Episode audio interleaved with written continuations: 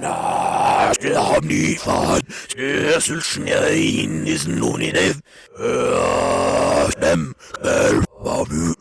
Jahren gelehrt bei ihm und ja, ja, seit sie ist. Ja, Schnauzer. Der Metal Podcast. Mit Mattes und Hoshi.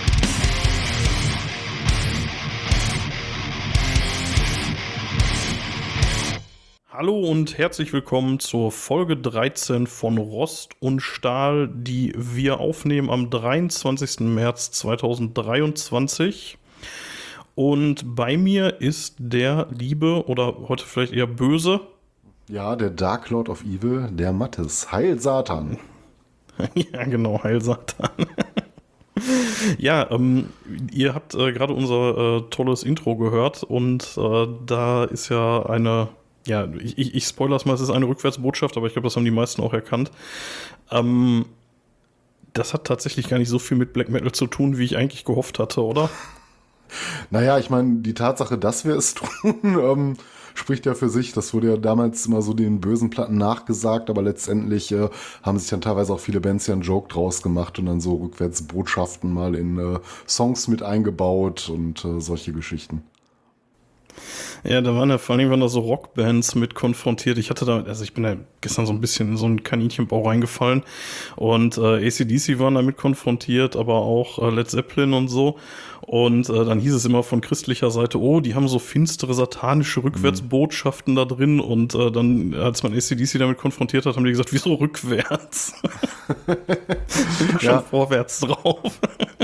Auch die Maiden-Folge hatten auf der äh, Peace of Mind äh, gibt es tatsächlich, ich weiß gar nicht mehr, welchen Song das war, ähm, äh, eine, eine Stelle, da hat äh, Nico McBrain ja. äh, was äh, eingesprochen, das wurde dann äh, rückwärts abgespielt.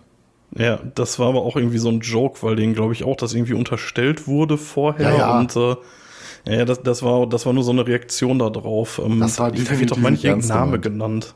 Ja, ja ich, naja, ich weiß es nicht mehr. Kriegst du nicht mehr zusammen. Ist, ist irgendwie so eine Legende, spielt tatsächlich keine Rolle, ist, ist natürlich auch völlig sinnbefreit, so Rückwärtsbotschaften. Ne? Also da ist ja null dran, dass, dass das irgendwie funktionieren könnte, also dass man damit irgendwie beeinflussen kann.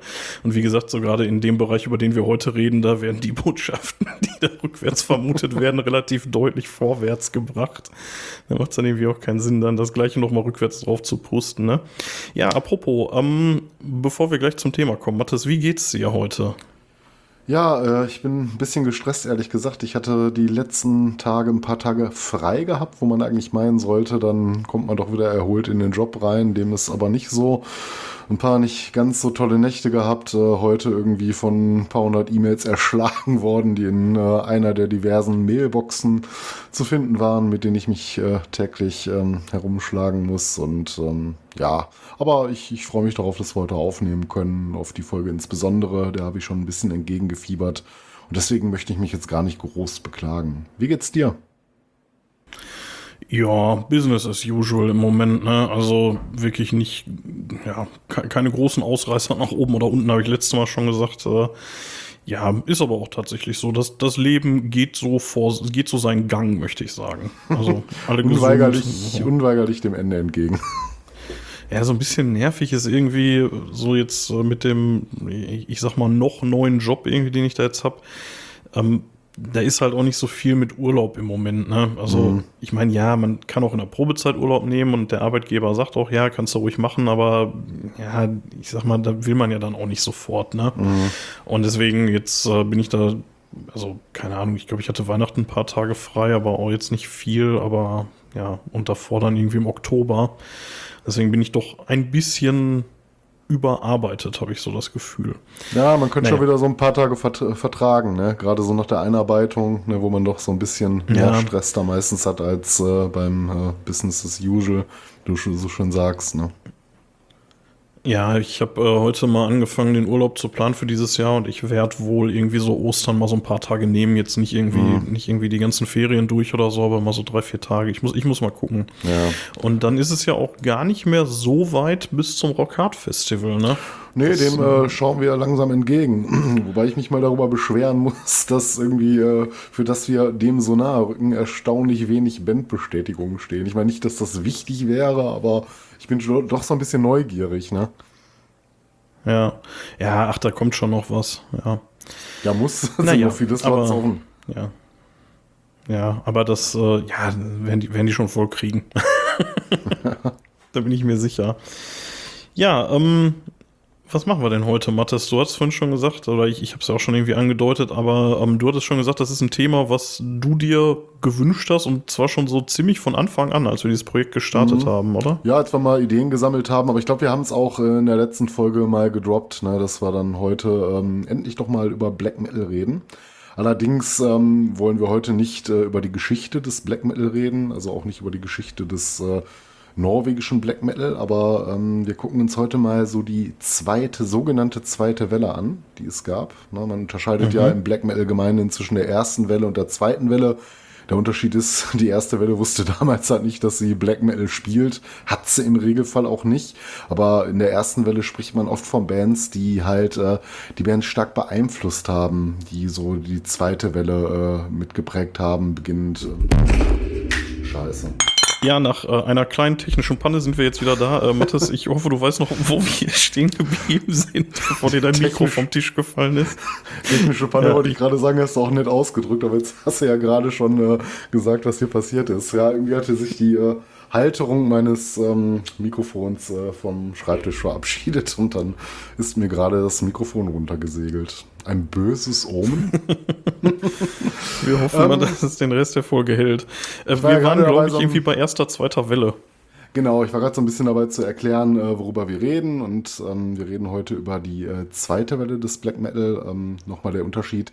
In der ersten Welle des Black Metal redet man häufig von Bands, die halt die Bands der zweiten Welle mitgeprägt haben.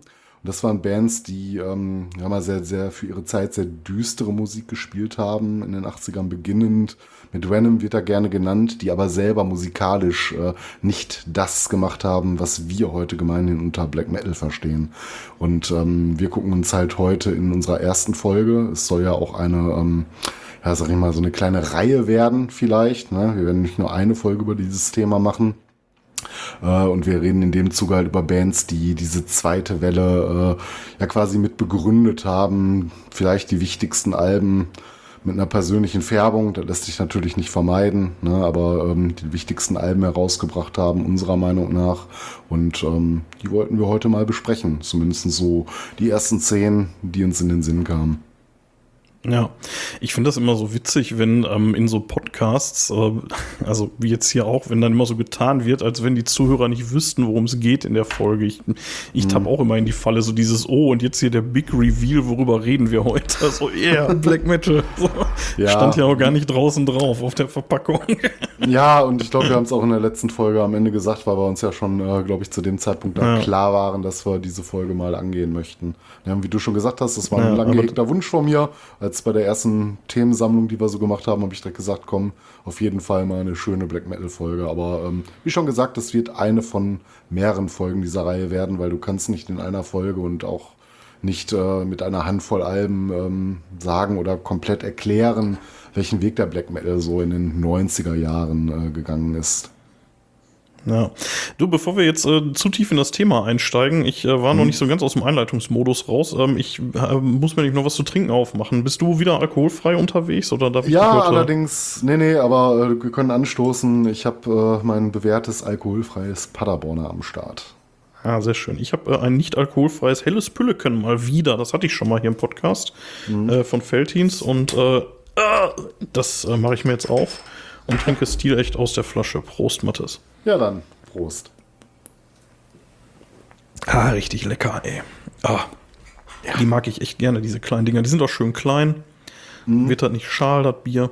Ja. Ja, das äh, finde ich eigentlich auch gar nicht so schlecht, so kleine Flaschen. ne? Ich meine, kommt immer auf den Anlass an. Wenn wir zwar unterwegs sind, dann können es ruhig große Humpen sein, aber so äh, für zu Hause Ja, so mal Duckstein. zwischendurch, ne? Duckstein, genau.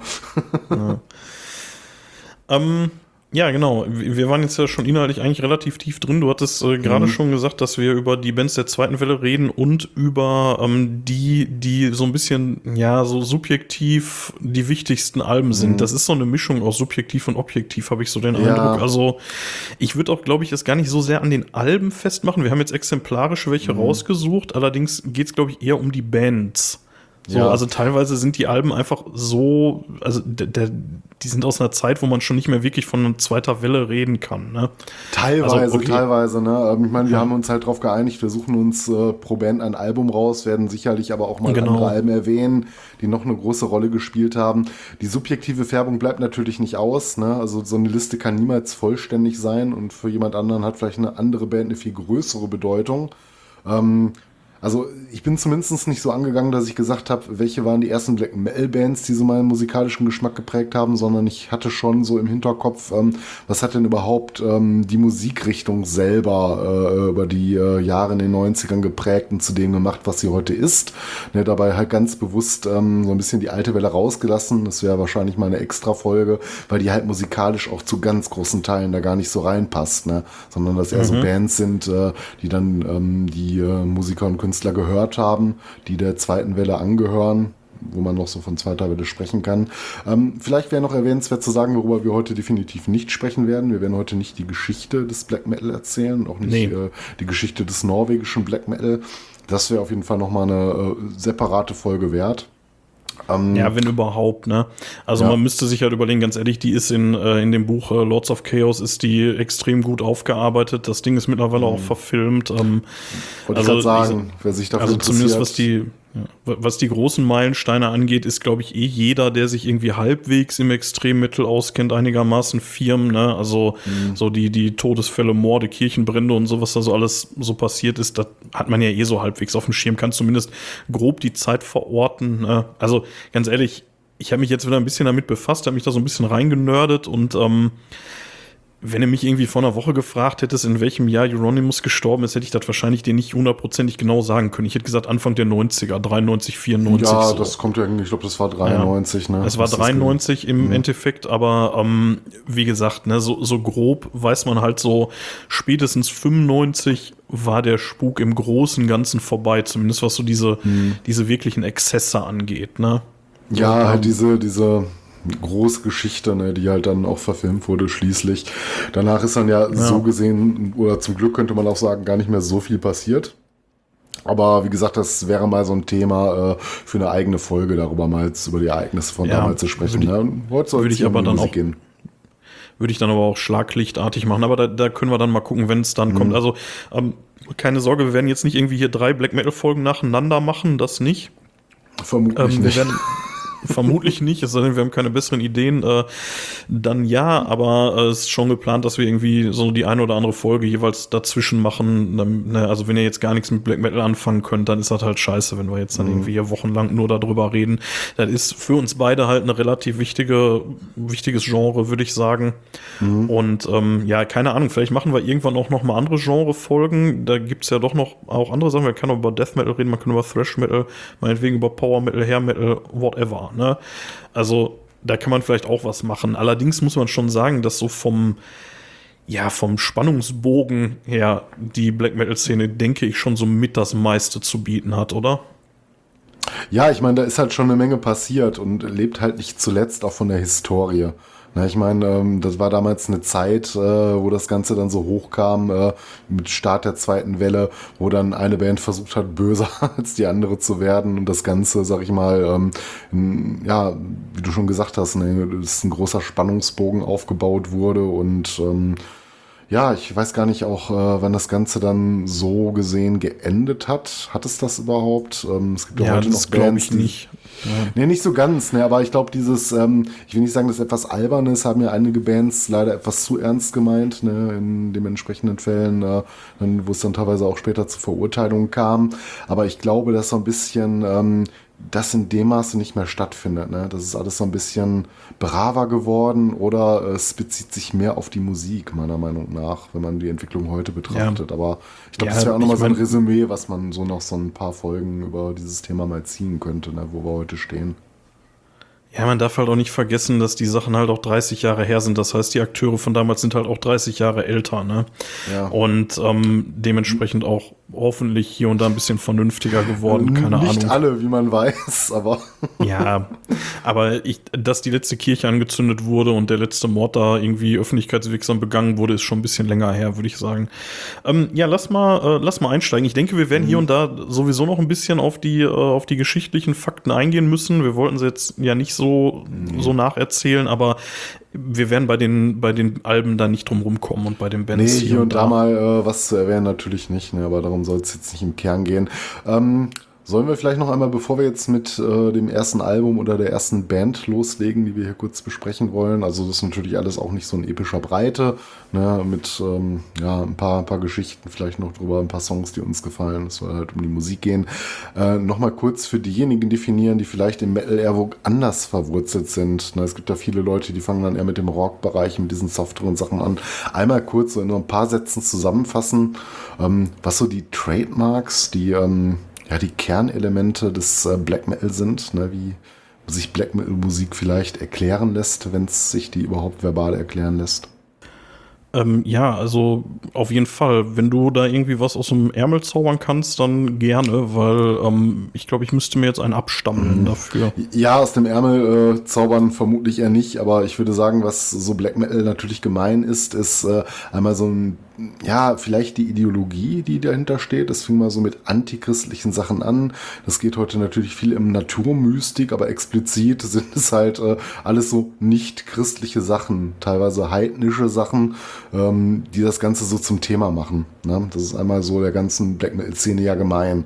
Es geht ja nie um nichts, sondern ähm, die sagen, die Sachen haben oft eine Aussage. Ich meine, es gibt natürlich so ein paar Bands, die sich komplett bedeckt halten, die nicht mal Albentitel oder Songtexte veröffentlichen, so im tieferen Underground auch vielleicht eher verwurzelt, aber so im Kern geht es ja gerade so um antichristliche Sachen in der Thematik. Und ähm, musikalisch gibt es, denke ich mal, so ein paar Trademarks, äh, äh, die vielen, nicht allen Dingen gemein sind, weil ich glaube, heute kannst du den Black Metal-Begriff auch viel weiter fassen, als es vielleicht damals auch so der Fall gewesen ist. Ne? Man kann sagen, äh, was dem Black Metal natürlich so inhärent ist, ist oft äh, Songs, die gewisse monotone Strukturen aufweisen, ne? aber bewusst Ja, viel. Repetitives, ne? Repetitives. Ähm, Blastbeats sind mitunter wichtig, nicht immer. Ne? Es gibt auch äh, andere Richtungen, aber das ist auch sowas, was man immer wieder findet. Äh, es gibt sehr selten Clean-Gesang auf den Passagen. Manchmal gibt es Ja, gar so keinen als Gesang. Farbtupfer, ne? Aber oft ist es halt äh, ähm, Gekreische, also Grunts eher weniger so, Growls ähm, wie im Death Metal, das findet man da eher so nicht, außer bei Bands, die so Überschneidungen haben, vielleicht so Black and Death spielen. Ne, ähm, das ist halt Ja, eher so Screams halt, ne? Screams halt, ne, es wird reingeschrien. Ähm, ja, das ist so das, was mir so einfällt, was ein Großteil der Musik gemein hat. Ne? Und äh, es ist halt sehr vielfältig. Ne? Du findest hochmelodische Sachen, wo dann vielleicht auch so Puristen sagen würden, naja, ob das jetzt noch Black Metal ist, ne, sei mal dahingestellt. Aber ähm, es gibt auch sehr rohe Sachen, sehr urwüchsige Sachen, die vielleicht auch Elemente aus dem Punk mit haben, wie es äh, einige Bands auch auf den ersten Alben hatten, äh, über die wir gleich noch sprechen werden. Aber das mal so grob äh, zusammengefasst, was ich mir jetzt so aus dem äh, äh, aus der Kutte schütteln konnte. Ich finde das eigentlich ganz spannend, weil so vom musikalischen her ist das ja gar nicht so, so trennscharf immer alles. Also wie immer, ne, Mhm. wenn man so ein Genre definiert. Äh, trotzdem, wenn ich mal so, einen- so einen kleinen Recap auf unsere Weihnachtsfolge mache, wo wir über Unblack Metal geredet haben, Mhm. Ja. da war ganz klar, das ist musikalisch Black Metal, aber thematisch nicht. Ne? Mhm, Und genau. im Black Metal selber hast du halt, ähm, ja, da hast du das ja teilweise auch. Also gerade wenn es dann nachher so in die, in die Pagan-Viking-Richtung gegangen ist, da gibt's ja auch irgendwie im Grenzbereich einiges, äh, Ja. wo nicht so ganz klar ist, wo es hingehört. Und das hat halt eigentlich auch nichts mehr mit den ursprünglichen Themen zu tun. Und ähm, ja gut, ich meine, ihr könnt euch die Weihnachtsfolge dazu anhören, aber da hatten wir ja auch schon gesagt, ist ja eigentlich egal, worüber die singen, ne? so eigentlich, ja. eigentlich spielt es keine Rolle. So, das ist halt irgendwie komisch, wenn sie über Jesus singen, aber es ist nicht komisch, wenn sie über Odin singen, obwohl es halt auch nicht Satan ist. So, ne? ja, Ja. ähm, Ja, find ja, ich, ich finde es halt ganz, Ja, es ist, es ist halt einfach total schwierig abzugrenzen, finde Ja. ich. Aber trotzdem ist ganz klar, an Black Metal ist irgendwie kein Black Metal für die meisten, obwohl es das musikalisch schon irgendwie ist. Und dann hast du aber irgendwie Pagan Metal, der inhaltlich genauso wenig dazu gehört und musikalisch auch nicht, wenn man mal ehrlich ist. Und trotzdem Ja. wird er dann irgendwie noch dazu gezählt. Also ne? ich glaube, was dem Ganzen thematisch gemein ist, was äh, ähm, man heute so unter Black Metal alles fasst, ist auf jeden Fall ein expliziter Nichtbezug auf christliche, also rein christliche Themen. Damit meine ich jetzt äh, nicht die Invertierung, weil die ist halt da, ne? dass du halt äh, sagst, wir stellen das Ganze auf den Kopf und singen jetzt über den Teufel. Das hast du natürlich bei vielen Bands, aber da muss man auch fairerweise sagen, davon meinte da auch heute kaum noch eine ernst. Ne? Und Das ist auch ganz Ja. gut so. Ähm, und du hast halt viel äh, so Sachen, wie du schon sagst, ne, Paganismus, ne, nordische Götter werden oft genommen. Und da sind wir auch nur in Europa. Und es gibt ja noch ganz andere Länder, die wir heute auch in unserer Liste gar nicht drin haben, mit denen wir uns so noch nicht äh, äh, tiefer befasst hatten. Äh, zumindest jetzt im Hinblick auf diese Folge. Ähm, wo vielleicht ganz andere Dinge eine Rolle spielen. Aber ich glaube, es ist halt der explizite Nichtbezug auf christliche Werte bis hin dann zu so heidnisch äh, Sachen. Ne, was ja auch so ein bisschen so eine Rückbesinnung, äh, wenn du so in diese alte Druidenkultur gehst, ne, ähm, keltische Kultur, ähm, Wikinger mal abseits der Götterthemen. Ne, da ist halt auch viel Naturmystik drin. Ne, das äh, kann Ja. man vielleicht auch noch so thematisch dazu packen. Ja, Mathis, ich habe mich hier mit einem riesigen Stapel CDs hingesetzt. Ich habe nämlich tatsächlich einfach alle Bands, über die wir reden, von denen ich irgendwas habe, und das sind mehr oder weniger alle, glaube ich. Ähm, ich ich glaube doch. Ähm, habe ich äh, hier nicht nur die CD, die wir uns rausgesucht haben, ich habe tatsächlich immer die ganze Diskografie hier aufgestapelt, plus noch ein bisschen was anderes, wo ich glaube, dass es hier und da vielleicht noch wichtig sein könnte. Also ich habe hier so ungelogen irgendwie so 60, 70 CDs oder so liegen.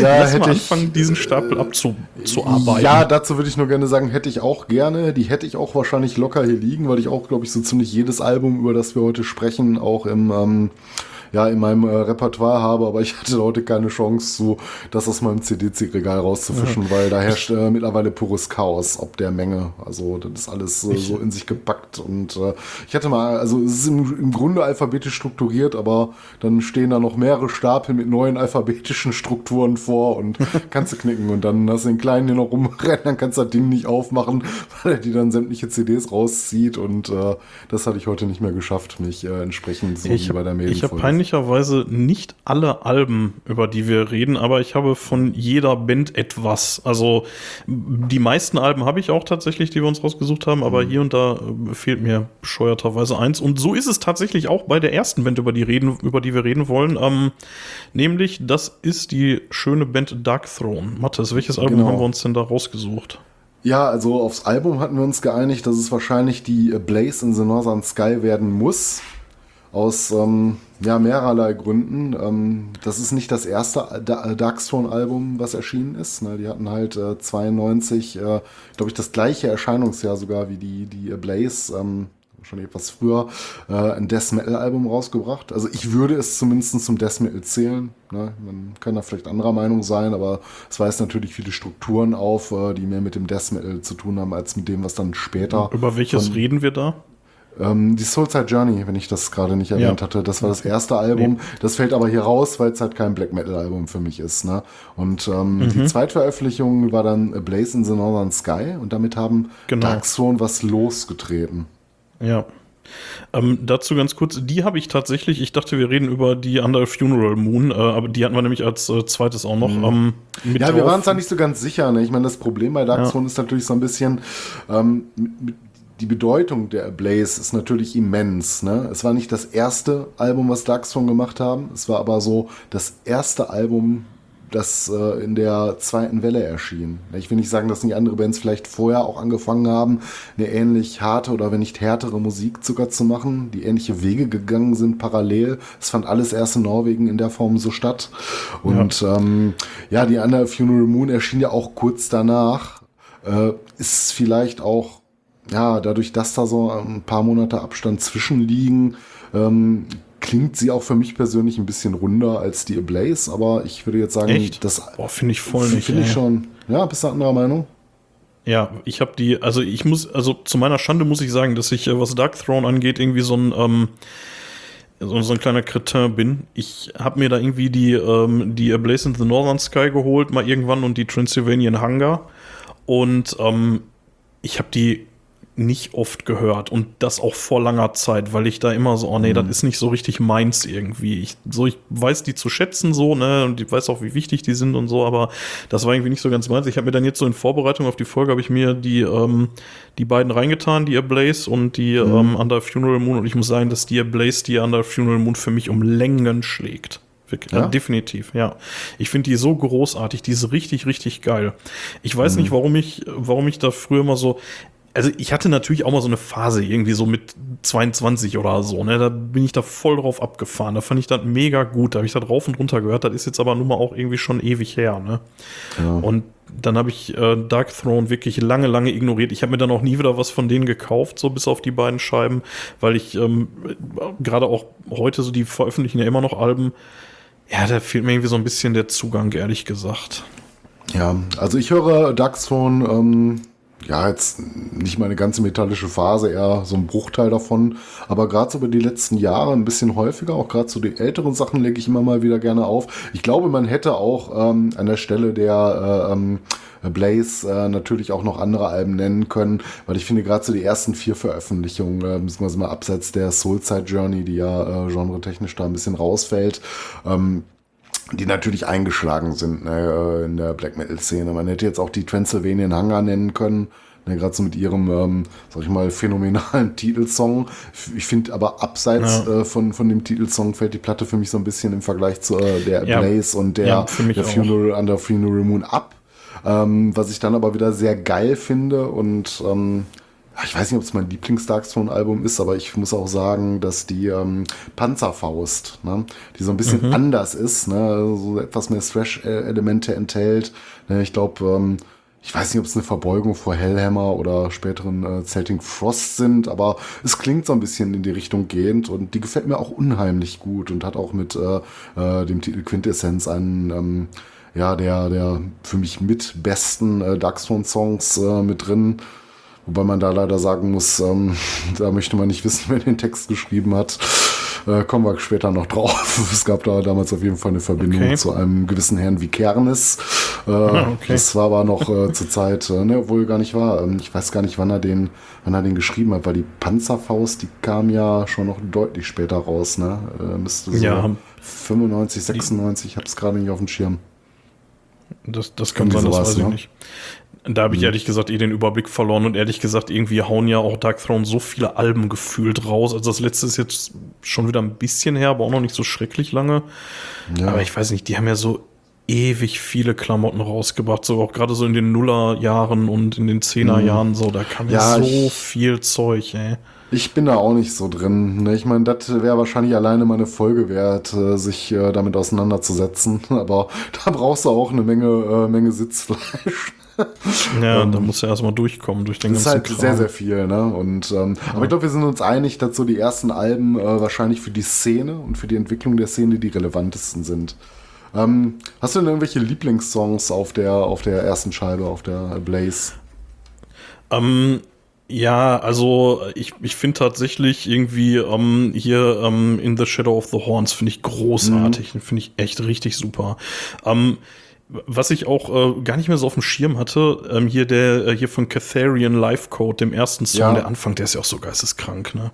Ja, also ich muss also, auch sagen, für mich stechen auch die ersten beiden Songs äh, sehr hervor. Nicht, dass der recht schle äh, Rest schlecht wäre, aber das sind auch, glaube ich, so meine beiden Lieblingsstücke, Catharian Life Code und äh, In the Shadows, äh, In the Shadow of the Horn. Ich ich weiß gar nicht, also ich, ich finde ehrlich gesagt, das ist, das werde ich heute noch sehr häufig sagen, aber ähm, mir ist es im Black Metal, fällt es mir teilweise leichter, ein ganzes Album zu hören, als mal eben einen Song. So, ich kann mhm. mich da einfach nicht entscheiden. Ich nehme dann, ich nehme dann irgendwie so eine, so eine Platte wie die jetzt hier und denke mir so, ah, mal ein bisschen noch was hören davon, so von, äh, von Dark ja. Throne, von der Platte. Ich wüsste echt nicht, wen ich da raussuchen soll. So, ich ja, meine, die, sind auch, die meisten sind auch nicht so schrecklich lang, muss man auch dazu sagen. Ne? Ja, okay, da hast du schon einige. Ich meine, wenn du die erste Platte anguckst, ne, der Caesarian Live Code ein 10 Minuten, der zweite 7 Minuten, dann hast du zwischendurch auch nochmal mit uh, Where Cold Winds Blow uh, 7 Minuten 26. Das ist schon, ähm, ja so kurz sind die auch nicht. nee, nicht die Songs, aber die Alben. Also da sind so, auch nur sechs ja, Stücke ja. drauf. Das sind so, ne? also so, so zwei Stunden Werke, wie man ja, sie von anderen also, Bands kennt. klar, bei den Songs, da sind teilweise echt, äh, echt lange Dinger dabei, ne? Also gar keine Frage. Ähm, das zieht sich auch so durch. Das ist irgendwie bei allen mhm. Bands, so habe ich das Gefühl. Dann haben die teilweise haben die so zweieinhalb Minuten Dinger und dann wieder so zwölf Minuten Sie, so. Und dann Ne? Sehe ich, ähm, äh, seh ich aber auch genauso wie du. Ne? Ich finde gerade im Black Metal äh, ist oft so ein Album, ich meine, das sind oft so hohle Phrasen, aber das ist oft ein Gesamtkunstwerk. Ne? Und äh, da wird es genau. oft, äh, in dieser Musik wird es richtig deutlich, finde ich. Ne? Wie du schon sagst, äh, es fällt da schwer, manchmal einen Song rauszupicken. Ich habe es trotzdem mal heute versucht, äh, bei den einzelnen Alben mal so einen kleinen An Anspieltipp zu geben. Also müsste ich total aus dem Bauch raus machen, weil ähm, teilweise habe ich die Platten wirklich so weggehört, ohne einmal drauf zu gucken, was da, wie, wie der Song gerade heißt, mhm. so, weil es mir einfach auch völlig egal war. So. Ja. Also einfach, einfach durchhören und durchhören und durchhören bis, äh, bis zum Ende halt und dann, ja. Kann man, glaube ich, eh bei jedem Album empfehlen, was wir heute vorstellen, weil die einfach so unheimlich äh, geschichtsträchtig sind, wichtig sind, aber auch, ja, eigentlich alle durchgehend verdammt gut, ne? Ja, ja, die allermeisten schon. Ja, mhm. ähm, sollen wir noch was zu Dark Throne sagen? Hast du noch was oder sollen wir. Ja, also was, was ich erwähnenswert fände, wäre auf jeden Fall das äh, Cover. Ne? Ich meine, das Besondere ist so ein bisschen, ähm, ja, auf dem, äh, auf dem äh, Artwork, äh, das ist ein Foto, ne? Das ist ein Foto von Fenris. Ähm, man man kann es halt googeln, muss man sich halt anschauen, ne? wie er da in diesem ähm, ja, in dieser Dunkelheit, ne, wie so ein, so ein Rachegeist äh, quasi in äh, Pose gesetzt ist, ne, in diesem Schwarz-Weiß-Look. Ja. Hat was, ne? Also ich, ich finde das nicht ja, scheiße. Ich muss ganz ehrlich sagen, wenn man sich's genau anguckt, ist es okay. Ich hatte früher mal den Eindruck, da springt irgendein Idiot über den Zaun. So, also Das ja. sieht so aus, als würde er irgendwie über den Zaun hüpfen. So, als würde er sich da ja. mit der linken Hand irgendwie abstützen. Die rechte hat er auch so in der Luft irgendwie. Dann ist das alles komplett schwarz. Dann hat er so das verzerrte Gesicht dabei irgendwie. Ich, ich dachte wirklich, da kommt einer über den Gartenzaun gehüpft früher. Ja, oder so, so ein äh, Friedhofsgitter. Und es ist auch irgendwie so was, ne? Also, keine Ahnung, wo der sich daran festhält, mhm. das ist kaum zu erkennen, aber ja, also ich, ich fand es immer ein bisschen seltsam, ehrlich gesagt. Also ja, es ist cool, es ist auch auf jeden Fall ikonisch, aber ähm, eine der Sachen, die ich halt bei Dark Throne immer so ein bisschen schwierig fand, war, dass ich manchmal ein Problem damit hatte, die ernst zu nehmen. Und das gehört da so ein bisschen mit zu. Schon immer oder erst seit äh, Fenris so ein bisschen ähm, medienwirksamer geworden ist? Äh, tatsächlich schon immer, weil, ähm, ja, ich sag mal so, dieses Cover hat dazu seinen, seinen Anteil getan. Kann man mal so stehen lassen. Man muss auch nicht mal alles und, wie und, ernst nehmen. Und wie wir wissen, hat Fenris ja auch einen gewissen Humor. Ja, definitiv. Also, ja, der ist aber auch wirklich in gefühlt jeder zweiten Ausgabe von allen Metal-Zeitschriften, die es gibt. Der hatte doch mal auch eine Kolumne irgendwo, ne? Mm, ja, entweder Im, Rockart oder in der Death Forever. Der Death Forever wahrscheinlich. Ich, es könnte sogar der Metal Hammer gewesen sein, ich weiß es nicht mehr. Aber irgendwo hatte der mal eine Kolumne über ein paar Jahre, wo der dann regelmäßig geschrieben hat. Und äh, ja, der hält ja wirklich auch für jede Doku dann irgendwie seine Fresse in die Kamera. Ne? Also den siehst du mhm. wirklich ständig gefühlt. Also wenn du dich dafür irgendwie interessierst, kommst du an dem Typen einfach nicht vorbei. Ne? Ja. Ähm, und dann hat er auch noch irgendwie teilweise so seltsame Tattoos. So, ähm, und also auch wieder so ein Ding, so eine der ersten Sachen, die mir bei Fenris begegnet sind, dass der, meine ich, von irgendeinem Fußballverein sich irgendwie das Logo hat tätowieren lassen. Und auch da dachte ich dann wieder so, ja, du bist ja der Truste von allen, so, ne? Ähm, ja. Und das spielt da halt auch so mit rein. Also ich will jetzt hier nicht irgendwie die Trueness-Keule schwingen, aber für jemanden wie Fenris, der so, ja schon so mit das Gesicht eigentlich der zweiten Welle ist unter den, mhm. unter den lebenden Musikern, sag ich mal. Also da gibt's ja, da gibt's ja wenige, die da irgendwie näher dran waren und äh, ja und häufiger zu sehen sind. Also klar, wir werden noch heute einige Musiker hier besprechen, die noch mhm. leben und die auch nah dran waren, vielleicht sogar näher als er, obwohl das schwierig ist. Aber die siehst du halt nicht ständig in irgendwelchen Dokumentationen, ne? Und ja, also ich meine, ja. Fenris ist halt auch so eine richtige Kultfigur geworden. Ne? Ich will jetzt nicht sagen wie Lemmy, dafür ist Lemmy einfach zu groß gewesen, larger than life, aber äh, zumindest für einen gewissen Underground und das Metal-Publikum auch gerade hier in Deutschland durch seine Kolumnen. Ähm, ich glaube, der hat so einen besonderen Stellenwert für die Fans. Ne? Deswegen ist es auch schwierig, ähm, hat, wollen wir jetzt groß Negatives über ihn sagen? Er hat sich wahrscheinlich nicht immer mit allen Auftritten, ich ähm, hust, hust, insbesondere eine gewisse Black Metal-Dokumentation mit ja, ja. gekleckert. Aber ähm, ist halt eine Kultfigur irgendwie, ne? Und er gehört halt ja. voll in die Szene. Genau, aber, aber das ist, wo du das gerade sagtest, so Lemmy ist so, um, ähm, das passt total, finde ich. Also der, der ist halt auch so ein Lemmy irgendwie. So, der, der macht irgendwie so sein Ding, das soll er auch machen, der macht irgendwie so seinen Scheiß, den interessiert einfach überhaupt nicht, was andere über ihn denken. Das ist Mhm. eine mega coole Eigenschaft, gar keine Frage. Aber ich hatte da immer Probleme mit, ähm, das so übereinander zu kriegen. So, Ja. weil das war halt, ist halt teilweise bei den anderen Musikern nicht, die sich dann deutlich bedeckter irgendwie halten, so was so ihr, ihr normales Leben angeht. Und ich finde, das entzaubert im Black Metal ganz schnell, wenn man irgendwie sieht, wie, äh, wie der Musiker, der irgendwie Tod und Teufel beschwört, dann irgendwie beim Edeka an der Kasse sich einen Lachs kauft. So. Das, äh, das passt irgendwie dann nicht mehr so richtig. Und das Gefühl hatte ich halt bei Fenris. Und also, Ja. um nochmal auf deine Frage zurückzukommen, schon vorher, aber gerade seitdem der ständig präsent ist auch. Ja, Ja, ich, definitiv. hätte, ich hätte tatsächlich noch eine witzige Geschichte, aber die hebe ich mir mal für unsere Dark Zone-Folge auf. Ich glaube, die machen wir Okay. irgendwann auch nochmal. Zumindest äh, in mehreren Teilen. Ich glaube nicht, dass wir alle Alben äh, mal in einer Folge besprochen kriegen. Außer die wird dann wieder irgendwie acht Stunden wie unsere Herr der Ringe-Folge. Ich würde sagen, wir machen mal weiter, Ja. oder? Ja, ähm, von mir aus gerne. Äh, noch, noch mal abschließend, ich war positiv überrascht, wie geil ich eigentlich Dark Throne finde. Ich ähm, habe denen ehrlich gesagt nie so eine richtige Chance gegeben. Ich habe die früher ein paar Mal gehört. So aus, aus Pflichtgefühl. Und ähm, also zumindest mal die Ablaze, absolut geile Scheibe. Definitiv. So, Ja. und ähm, ja, also scheiße produziert wie alles von Dark Throne, aber trotzdem großartig zu hören. Ist aber oft Ja, Zielmittel, ähm, ne? Also die Produktion, dass die so ein bisschen unterirdisch klingt, ähm, verglichen so mit äh, modernen Geschichten, die so ein bisschen opulenter äh, in großen Studios aufgenommen werden. Das ist ja oft Ja, ganz bewusst, auch damals schon ganz bewusst so gemacht worden. Ja, das hätten die, das hätten die zumindest heute definitiv alle nicht mehr nötig, die Bands, über die wir hier reden. Ähm, viele davon haben sich davon auch verabschiedet, nämlich unter anderem die nächste Band, über die wir reden. Ähm, apropos Scheiße produziert, wollte ich sagen, aber das stimmt ja auch eher nur so für die Alben, über die wir heute hier speziell reden. Bei dem neueren Zeug ist das nicht mehr so bei Mayhem. Man muss doch auch sagen, fucking Mayhem. The True Mayhem. Ja. Was kann man Ja, denn über ähm, Mayhem erzählen? Für welche Scheibe haben wir uns denn entschieden? Haben wir uns für eine Scheibe entschieden? Ähm, also ich bin mir nicht mehr sicher, ob es die war, für die wir uns entschieden haben. Ich glaube, wir hatten die live in Leipzig unter anderem drauf, ne? Und ähm, die, ähm, ähm, welche hattest du noch? Ja, also wir haben natürlich gesagt, klar, man müsste eigentlich das erste Album nennen, die äh, die Mysteries Dom Satanas, also das erste Ja, äh, ja. Full-Length-Album, was die äh, veröffentlicht haben.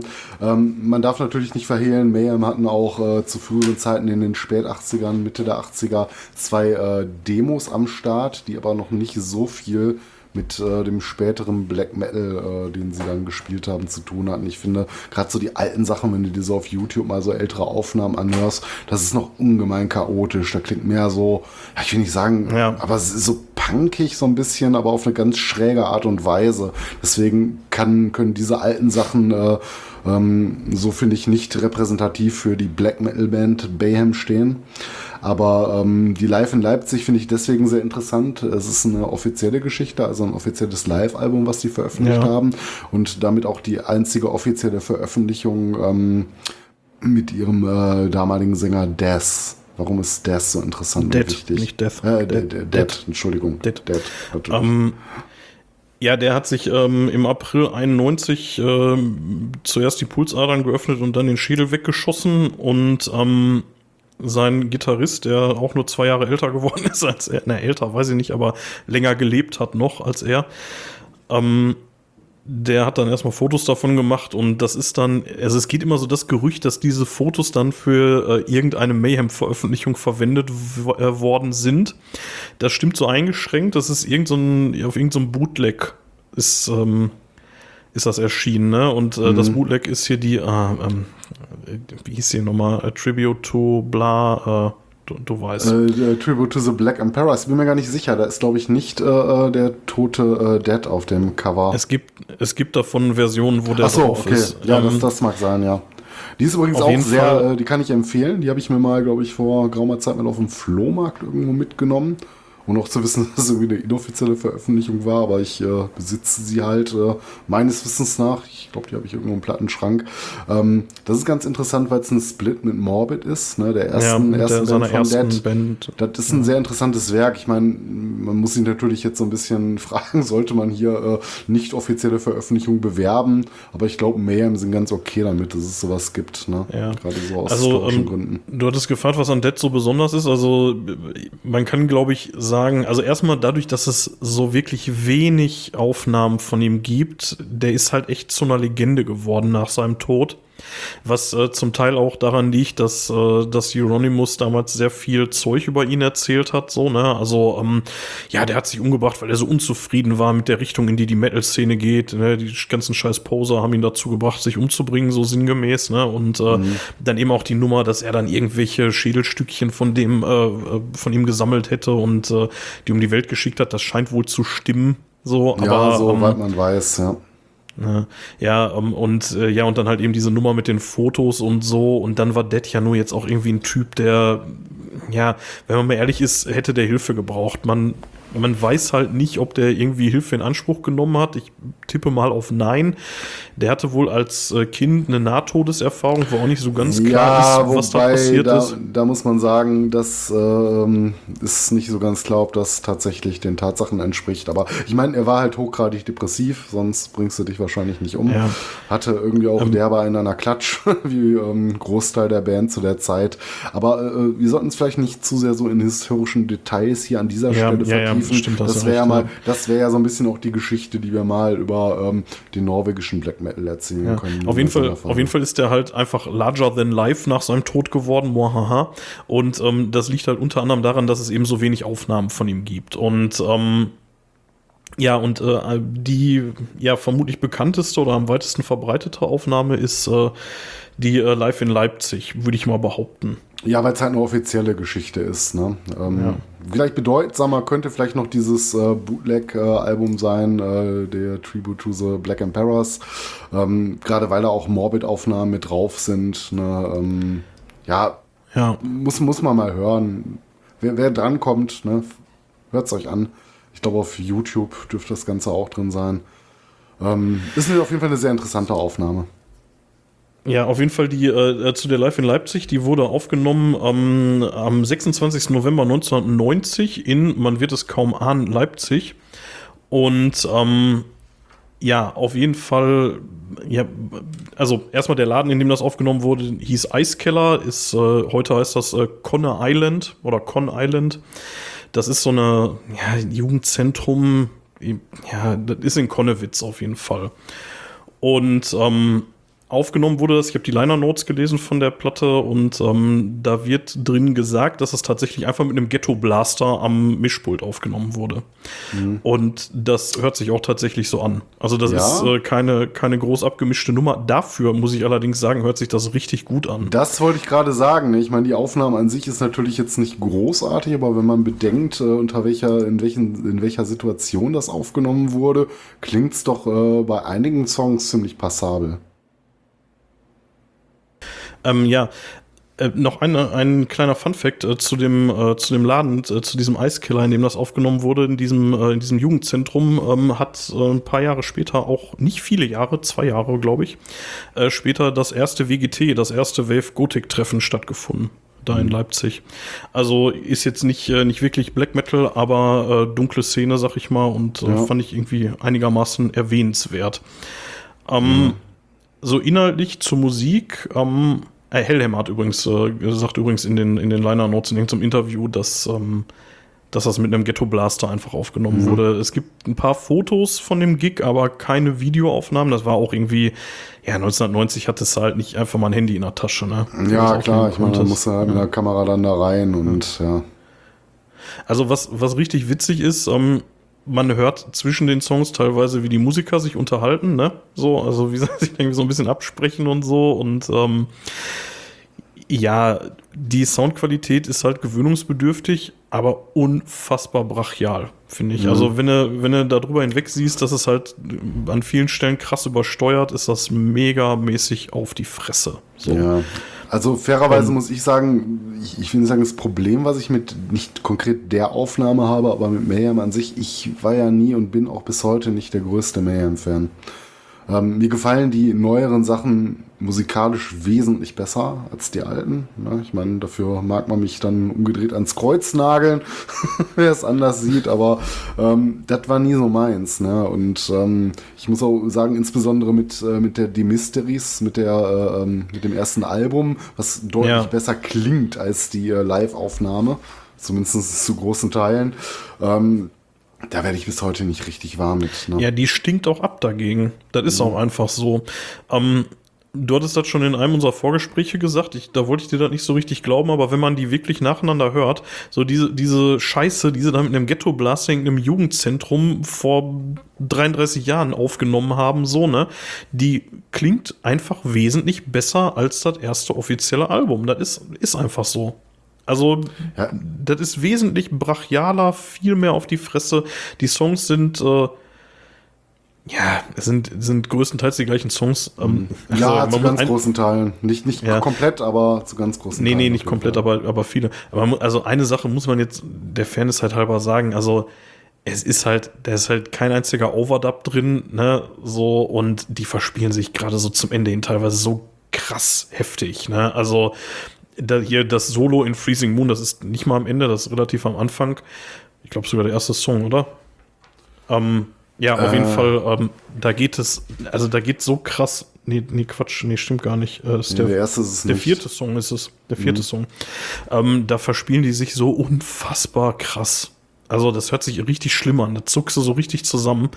Aber trotzdem, ähm, so die Ansagen von Dead zwischen den Songs megamäßig geil. Also richtig, richtig cool. Ne? Und ähm, so, wenn es dann, äh, so, wenn er den letzten Song hier Pure Fucking Armageddon ansagt, Join us! Und dann ah, richtig geil. Und man, man kriegt so richtig diese Jugendzentrumsatmosphäre mit. Vielleicht ist das auch das, was mich daran so fasziniert, weil äh, hatte ich mal in irgendeiner Folge gesagt, ich habe ja viele, viele Jahre eigentlich nur so Musik gehört von Leuten, die ich persönlich kenne. Ja. Also, das habe ich dann immer so für mich als Underground definiert. Da habe gesagt, ich höre eigentlich nur Bands, wo ich mindestens einen Musiker aus irgendeinem Kontext kenne. So. Und dadurch hast du natürlich dann irgendwie, also ich hatte halt ein relativ großes Netzwerk so an, an Bekannten und Leuten und wenn du dann halt mal zwischendurch auf die Konzerte gehst, lernst du auch immer neue kennen. Und naja, naturgemäß habe ich dadurch dann halt ständig in irgendwelchen Jugendzentren abgehangen.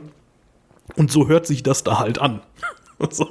Ja, auf jeden also Fall. genauso wie du das hörst auf dem Ding. Also ist halt da ist jetzt was man, hm, was man der Live in Leipzig zugute halten muss. Ähm, ich ich finde es unheimlich energiegeladen und genau was du sagst, ne? Da steckt noch so ein bisschen hier so die, ähm, ich meine, das ist halt äh, 90 aufgenommen worden ne, beim Live-Gig. Ähm, da waren die vorher auch noch nie groß aus Norwegen raus. Äh, Ja. Was halt eine ne tiefschwarze Faust in die Fresse ist das, ne? Ja, und ähm, also, nur um den Satz mal eben zu Ende zu bringen, also das ist halt auf, sowohl auf diesem Album als eben halt auch auf den Gigs, auf denen wir dann auch, du warst ja auch, oder bist ja auch häufig viel da mit dabei, ähm, also da ist halt einfach nicht zwischen den Songs, während der Gitarrist nochmal schnell seine Gitarre nachstimmt, da ist halt nicht in einer Tour irgendwie Geklatsche und Gegröle. Nee, da sagt dann irgendwie der, der Metaller in der zweiten Reihe, ich gehe mal raus, eine rauchen oder so. Das ist halt nicht so wie bei irgendeinem Stadionkonzert, wo es dann in einer Tour abgeht, ne? Und äh, ja, und das kriegst du da halt eben mit so. Und, und ja, deswegen mag ich die einfach total. Ich ähm, bin auch nicht der größte Mayhem-Fan, allerdings muss ich sagen, die Scheibe, die hat es mir echt angetan und ich kannte die nicht bis zur Vorbereitung auf die Folge. Ich habe mir die bestellt, nachdem ich sie ein paar Mal ähm, äh, bei dieser gehört hatte und bin schwer begeistert. Es gibt einen Re-Release von 2015, die, die kostet auch irgendwie nur 12,50 oder so. Also ja, die ich glaube, die, die habe ich auch hier irgendwo stehen. Das muss die sein. Ja. Das ist äh, die erste Version auf keinen Fall. Habe das Es ist so eine, es ist so eine Serie noch mit äh, zwei anderen äh, äh, Live-Gigs, äh, äh, Live-Scheiben von den Live in Zeitz, das ist auch irgendwo in Ostdeutschland und äh, noch irgendwie live in Blabla Borg irgendwo in, in Schweden oder oder oder ähm, äh, Norwegen halt. Äh, weiß ich nicht, habe ich nicht nachgeguckt. Da sind auf jeden Fall auch genau solche Mitschnitte. Der ähm, Live in Leipzig scheint wohl so der beste, bessere davon zu sein. Mhm. Und dann gibt es noch irgendwie The Henhouse Productions oder Henhouse ja. Recordings oder so. Das haben die da irgendwie in ihrem Haus aufgenommen, auch so um die Zeit. Aber das muss ganz fürchterlich sein. Ja, ich, ich habe da, hab da auch nichts von. Also von Mayhem habe ich, ähm, wie gesagt, glaube ich, ähm, aus historischen Gründen die, die, äh, die Mysteries einfach, ja. weil man die im Schrank haben muss. und ich so ein bisschen scheiße finde. Äh, die Live in Leipzig habe ich und ich glaube die äh, Tribute to the Black Emperors, weil ich mir die mal irgendwo auf dem Flohmarkt geholt habe. Ja. Also ich habe äh, von den äh, von den neueren Sachen habe ich noch ein bisschen was. Ich habe noch hier die äh, Grand Declaration of War habe ich hier noch rumfliegen. Ach, ja klar, ja ja ja. Von den neueren habe ich äh, habe ich, ich, auch noch ein bisschen was. Aber ähm, ich, ich habe tatsächlich ich habe tatsächlich auch die Pure Fucking Armageddon, das allererste Demo. Ähm, das allerdings garantiert irgendwie ein Bootleg. Ja. So, das kann mir, kann mir keiner erzählen. Kommt es dann immer ran, ähm, weil nicht, ich, zu, nicht zu normalen Preisen. Ja, ich, ich habe die schon relativ lange und die war auch nicht ganz billig, aber ich bin mir nicht sicher, ob das Ding überhaupt als CD erschienen ist. Das ist wahrscheinlich nur irgendwie als Kassette oder so erschienen. Hm, ja. Ähm, dann habe ich okay. noch die Death Crush, das ist ja, ich weiß gar nicht, ob die noch älter ist als Pure Fucking Armageddon, ich glaube nicht. Aber das war ja schon offizielles Release. Dann habe ich die Ordo Ad Cow oder Ordo Ad Shao, das mhm. ist schon relativ neu. Chimera, ja, und halt eben die Grand Declaration. Na, ja, das ist so das, äh, was ich von, von Mayhem habe. Ja. Und ich muss auch sagen, im Gegensatz zu dir, ich bin mit den neueren Sachen nicht so richtig warm, ehrlich gesagt. Nein, also das ist auch nicht, wo ich sage, das finde ich jetzt so ultra geil und das höre ich mir immer an. Aber ich finde die einfach produktionstechnisch besser. Ich finde diesen songwriterisch gewachsen. Das sind oft so rundere Sachen. Ich meine, du kannst natürlich äh, dem gegenüber zugute halten, äh, die älteren Scheiben, die haben einen gewissen Charme. Und äh, gerade, wie gesagt, diese Live in Leipzig, diese Energie, diese diese tiefe ja. Schwärze, das, das fängst du auch mit neueren Sachen nicht ein. Ich meine, wir haben mehr im Jahr mal zusammen, glaube ich, auf einen unserer ersten Hellfests gesehen. 2009 äh, ja, oder wann das war. Richtig das war richtig, das, das war richtig scheiße, weil da einfach so ein Attila, ja. ne, den du eigentlich so von früher anders kennst, da irgendwie theatralisch ähm, irgend so einer äh, weißen Bühnendekoration da steht. Ich weiß nicht, da hat's mir doch schon mit äh, aufgespießten Schweineköpfen ja. und so ein bisschen die Faust in die Fresse besser gefallen. Aber das mag auch persönlicher Geschmack sein. Ja. Ich habe noch, ähm, also eine Sache, die, ähm, wo ich gerade die Death Crush erwähnt hatte, ne, in dem, in dem Titelsong äh, Death Crush, ne, da, ähm, da ist eine Textzeile, die ist irgendwie The Barbecue has just begun. So. Alter, so zum Thema Ernst nehmen, ne? Also, ähm, ja, ich meine, ähm, ja, es geht irgendwie um irgendwas total Fieses und Ums Menschen werden gefressen und so, keine Ahnung, ne? Aber the barbecue has just begun. Ja, also, ja, nee. ähm, vielleicht noch ein kurzes Fazit zu Mayhem. Ähm, irgendwelche Songs, die für dich herausstechen oder ist das auch so, wo du wieder sagst, mehr so als Gesamtkunstwerk äh, betrachten? Also, äh, also wenn ich mir jetzt die Live in Leipzig nehme, ähm, da kannst du tatsächlich auch fast alles aufzählen. Ich würde so ein bisschen, ähm, weil es mich wirklich aus den Socken gehauen hat, äh, Pure Fucking Armageddon den letzten Song nehmen. Mhm. Ähm, auch da wegen dieser unfassbar geilen Ansage auch von Dead und weil der Song halt irgendwie auch ganz cool ist, der ist halt echt extrem roh, ne? Ja. Ähm, ja, ansonsten äh, so äh, Death Crush am Anfang ist auch ziemlich cool. Ja, eigentlich alles. Also mhm. eigentlich alles.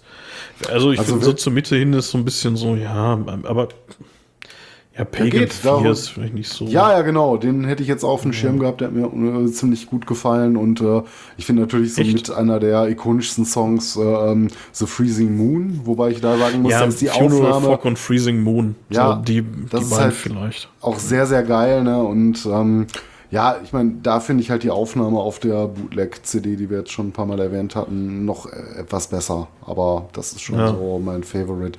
Äh, vielleicht noch kurz zum Artwork. Gehört ja für mich bei, gerade bei so einer Black Metal-Scheibe auch immer mit dazu.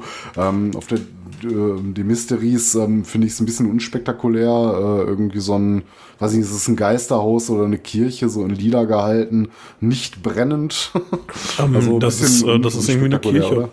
Äh, da, Kirche, da, findest ne? du sogar, ähm, wenn du im Internet guckst, in der englischen Wikipedia, ja. ich, es gibt irgend so ein Foto von irgendeiner so Kirche, was die da als Vorlage für benutzt haben. Mhm. Ich weiß weder, wo die steht, noch wie die heißt, noch so habe ich mir nicht gemerkt, war nicht wichtig. Aber wenn du das Foto siehst, das erkennst du sofort wieder. Ah, okay. Ja, war mir jetzt so nicht klar. Ich meine, ich finde es nicht schlecht, so ist okay, geht klar auf jeden Fall. Äh, Gerade mit dem ähm, Schriftzug, das hat schon eine gewisse Atmosphäre. Die Live in Leipzig natürlich noch ein bisschen geiler, äh, weil du da halt äh, der drauf siehst, ne, mit so einem, ähm, ja, ein Kronleuchter ist es nicht, so ein, so ein Kerzenhalter mit Kerzen dran. Ganz, ganz nett. Ja, auch so ein bisschen äh, ja. Blauton gehalten. Ja. Ach, das soll so ein. Das habe ich gar nicht erkannt. Ach so, auf, auf der Rückseite. Das ist gar nicht Aber- von sich. Ich hab's sie jetzt nicht parat. Ich hatte äh, jetzt gerade kurz Naja, es ist, ist auf der Rückseite. Ja. Okay, was ist auf der Frontseite von der Live in Leipzig drauf? Äh, auch Dead, aber wie er sich irgendwie, glaube ich, gerade äh, vermutlich nicht nur andeutungsweise mit irgendeinem großen Messer in die Hand schneidet oder so. ah, das kann sein. Nur es gibt halt mehrere Aber- Cover wieder. Das, Aber es, ist, aber es ist nicht zu erkennen. Er kann auch einfach nur eine Pose machen. Ich bilde mir Ja. immer ein, dass er sich gerade irgendwie in die Hand schneidet, weil dafür war Ja, er das, bekannt, dass er es äh, irgendwie auf der Bühne vor allem. Ja, ja, auf Ja. der Bühne. Hm. Ja. Es, es scheint auf jeden Fall ein Foto von dem Gig zu sein. Mhm. Ja. So, also wird zumindest suggeriert. Ja, ähm, wir hatten gerade mal eine kurze Pipi-Pause eingelegt, ähm, wie ihr vermutlich an dem Sound erkannt habt, den ich da reinmischen werde noch zwischendurch. Die ähm, Pipi-Pause hat tatsächlich etwas länger gedauert, weil ich noch in eine kleine Diskussion mit meiner Frau geraten bin, die äh, riesen Dark Throne-Fan ist. Und als ich ihr dann erzählt habe, dass ich äh, da irgendwie so ein, ja, die so ein bisschen wiederentdeckt habe, für mich äh, war sie dann auf einmal so, oh ja, ja, krass hier, die Ablaze, mega gut. Und dann musste ich erstmal ein bisschen nochmal alles das wiederholen, was ich hier gerade schon gesagt Genau. Und lass mal Ja. Live-Konzert gehen. ja, so, genau. Ja, das, das hatten wir gar nicht erwähnt. Das äh, kommt ja quasi nicht vor. Mit Fenris sowieso nicht und ähm, Nocturno Culto. Ja, also es gibt, Ja, so- glaube ich, zuweilen oder gab es zumindest mal in Norwegen, in äh, Nähe ihrer Heimat, ähm, schon mal den ein oder anderen Gig im Verlauf ihrer langen Geschichte, aber das wird nicht vorkommen, dass Dark Zone mal in ihrer Komplettbesetzung, also mit Nocturno und äh, Fenris auf dem Wacken spielen werden. Nee, werden wir das nicht, aber ähm, Nocturno Culto hat ja tatsächlich auf dem Wacken gespielt. Mit Satyricon haben die Dark Throne Songs gespielt und da war ich auch da, tatsächlich. Das habe ich auch gesehen damals. Mhm. Ja, er war auch schon mal, glaube ich, äh, mit, mit Sake da, ne, mit seiner anderen Band. Das habe ich nicht gesehen. nee, aber äh, die, die Nummer da mit, äh, ich meine, es war mit Satyricon und das muss irgendwann in den Nullerjahren gewesen sein, ich weiß nicht. Aber ist egal. Lass mal ähm, zur nächsten Band. Wir waren eigentlich mit Genau. Darkthrone durch, wir waren mit Mayhem durch. Ja, jetzt äh, kommen wir äh, zu den äh, finsteren Seiten. Haha, ähm, wenn es noch finsterer gehen sollte. Naja, ich mein- Was haben wir denn als nächstes? Ja, ich meine, was soll auf Mayhem folgen? Wenn wir Mayhem besprochen Ja. haben, müssen wir, ich will nicht sagen leider, aber ja, ähm, Brot zum Erwähnen. Hat Reden natürlich wir noch mal über den Herr der Ringe. Ja, genau. nee, leider Ja, nicht. also- ähm, also wir sparen es an der Stelle, würde ich mal sagen, über die Person Wag Wickernes, äh, Christian Wickernes, äh, viel zu sagen. Das, Ja, oder Count Grischnack oder Count Quisling oder Oder Greifi Grischnack. Gab's ja. auch schon. Ja, Count ähm, Grischnack. Ja. ist halt ein Vollpfosten. Was soll man dazu noch viel sagen? Ähm, ich möchte der Person selber möglichst wenig Raum geben. Viel interessanter wäre jetzt zu sagen, warum ist Burzum oder Burzum so wichtig ähm, für den Black Metal? Ja, also zum einen war Wickernes ja auch ähm, stark bei Mayhem involviert. Ne? Also die The Mysteries, da gibt es ja auch die, ähm, die Legende, beziehungsweise es ist keine Legende, er war ja Bassist zu der Zeit bei sagen, hat Mayhem. den Buster Ne? eingespielt auf dem Album, ja. Genau, nach, nachdem er dann aber Euronymous umgebracht hat, äh, hatte die Familie von dem dann drum gebeten, dass man seine Spuren löscht. Hellhammer hat gesagt, ja, habe ich gemacht, hat aber die nur ein bisschen leiser gemischt und dafür das Schlagzeug lauter gemacht. Ist halt Schlagzeuger, ne? also es, er ist bis heute auf der The Mysteries zu hören und ähm, ja, er war, glaube ich, so neben Euronymous so einer der treibenden Kräfte in der norwegischen Szene damals. Ne? Und ähm, das Ja, oder- allein macht ihn schon wichtig. Ne? Anfänglich, anfänglich vielleicht Mitläufer, ich weiß nicht so genau, ne? wenn, wenn man sich den Film ähm, hier äh, Lords of Chaos äh, anschaut, da kommt er ja nicht so gut weg, wahrscheinlich berechtigterweise. Ähm, wie damals war, das wissen wahrscheinlich die Beteiligten einzig und allein. Der Person selber, wie gesagt, möchte ich jetzt gar nicht viel Raum geben.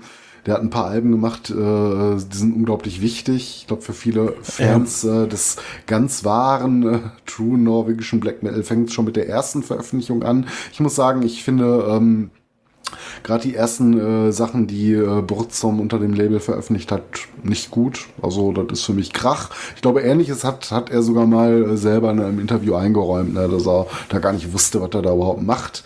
Für mich geht so richtig los mit den bedeutsamen Veröffentlichungen. Ähm, ähm, ja, wie gesagt, nach, nach äh, 92 äh, die Burzum, die rauskam, äh, gleiche Jahr wie die Blaze. Ähm, 93 mit Dead zum Engang war, wird so langsam interessant, ist aber auch bei weitem nicht mein Lieblingsalbum. Ähm, und 94 für mich dann ganz, ganz starkes Stück, die Wiss, äh, Wiss Liz, äh, Lizita aus ja, ähm, die äh, das äh, Som Engang war, ist äh, tatsächlich die einzige, die ich äh, von dem hab. Also von wegen irgendwie der Person nicht so viel Raum einräumen. Das ist bei Butzum halt echt schwer, weil es ein Ein-Mann-Projekt ist. Ne? Mm, ja. Also da gibt's halt nicht, nicht viele andere Leute. Aber vielleicht kann man für die, für die heutige Folge mehr den Fokus auf die Kunst als auf den Künstler als Person ja. legen.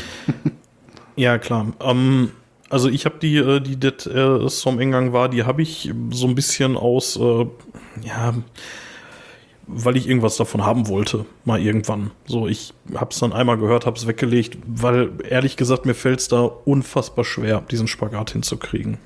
So ja. die, die, Trennung zwischen Kunst und Künstler, die, äh, die fällt mir bei Burzum so schwer wie bei kaum einer anderen Band und mhm. ähm, deswegen habe ich den nie groß Raum eingeräumt bei mir. Ich habe jetzt zur Vorbereitung habe ich die Wiss auch mal auch mal gehört und ja, das ist schon cool.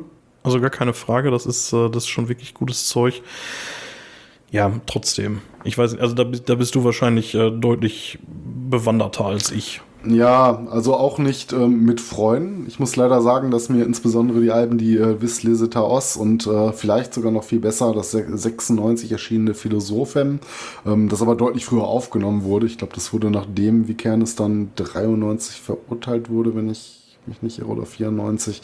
Naja, irgendwie so drumherum wird es gewesen sein. Ähm, das kam dann halt äh, Nachgang raus äh, durch äh, Fans und Freunde. Die haben es dann, glaube ich, äh, in die Veröffentlichung gebracht.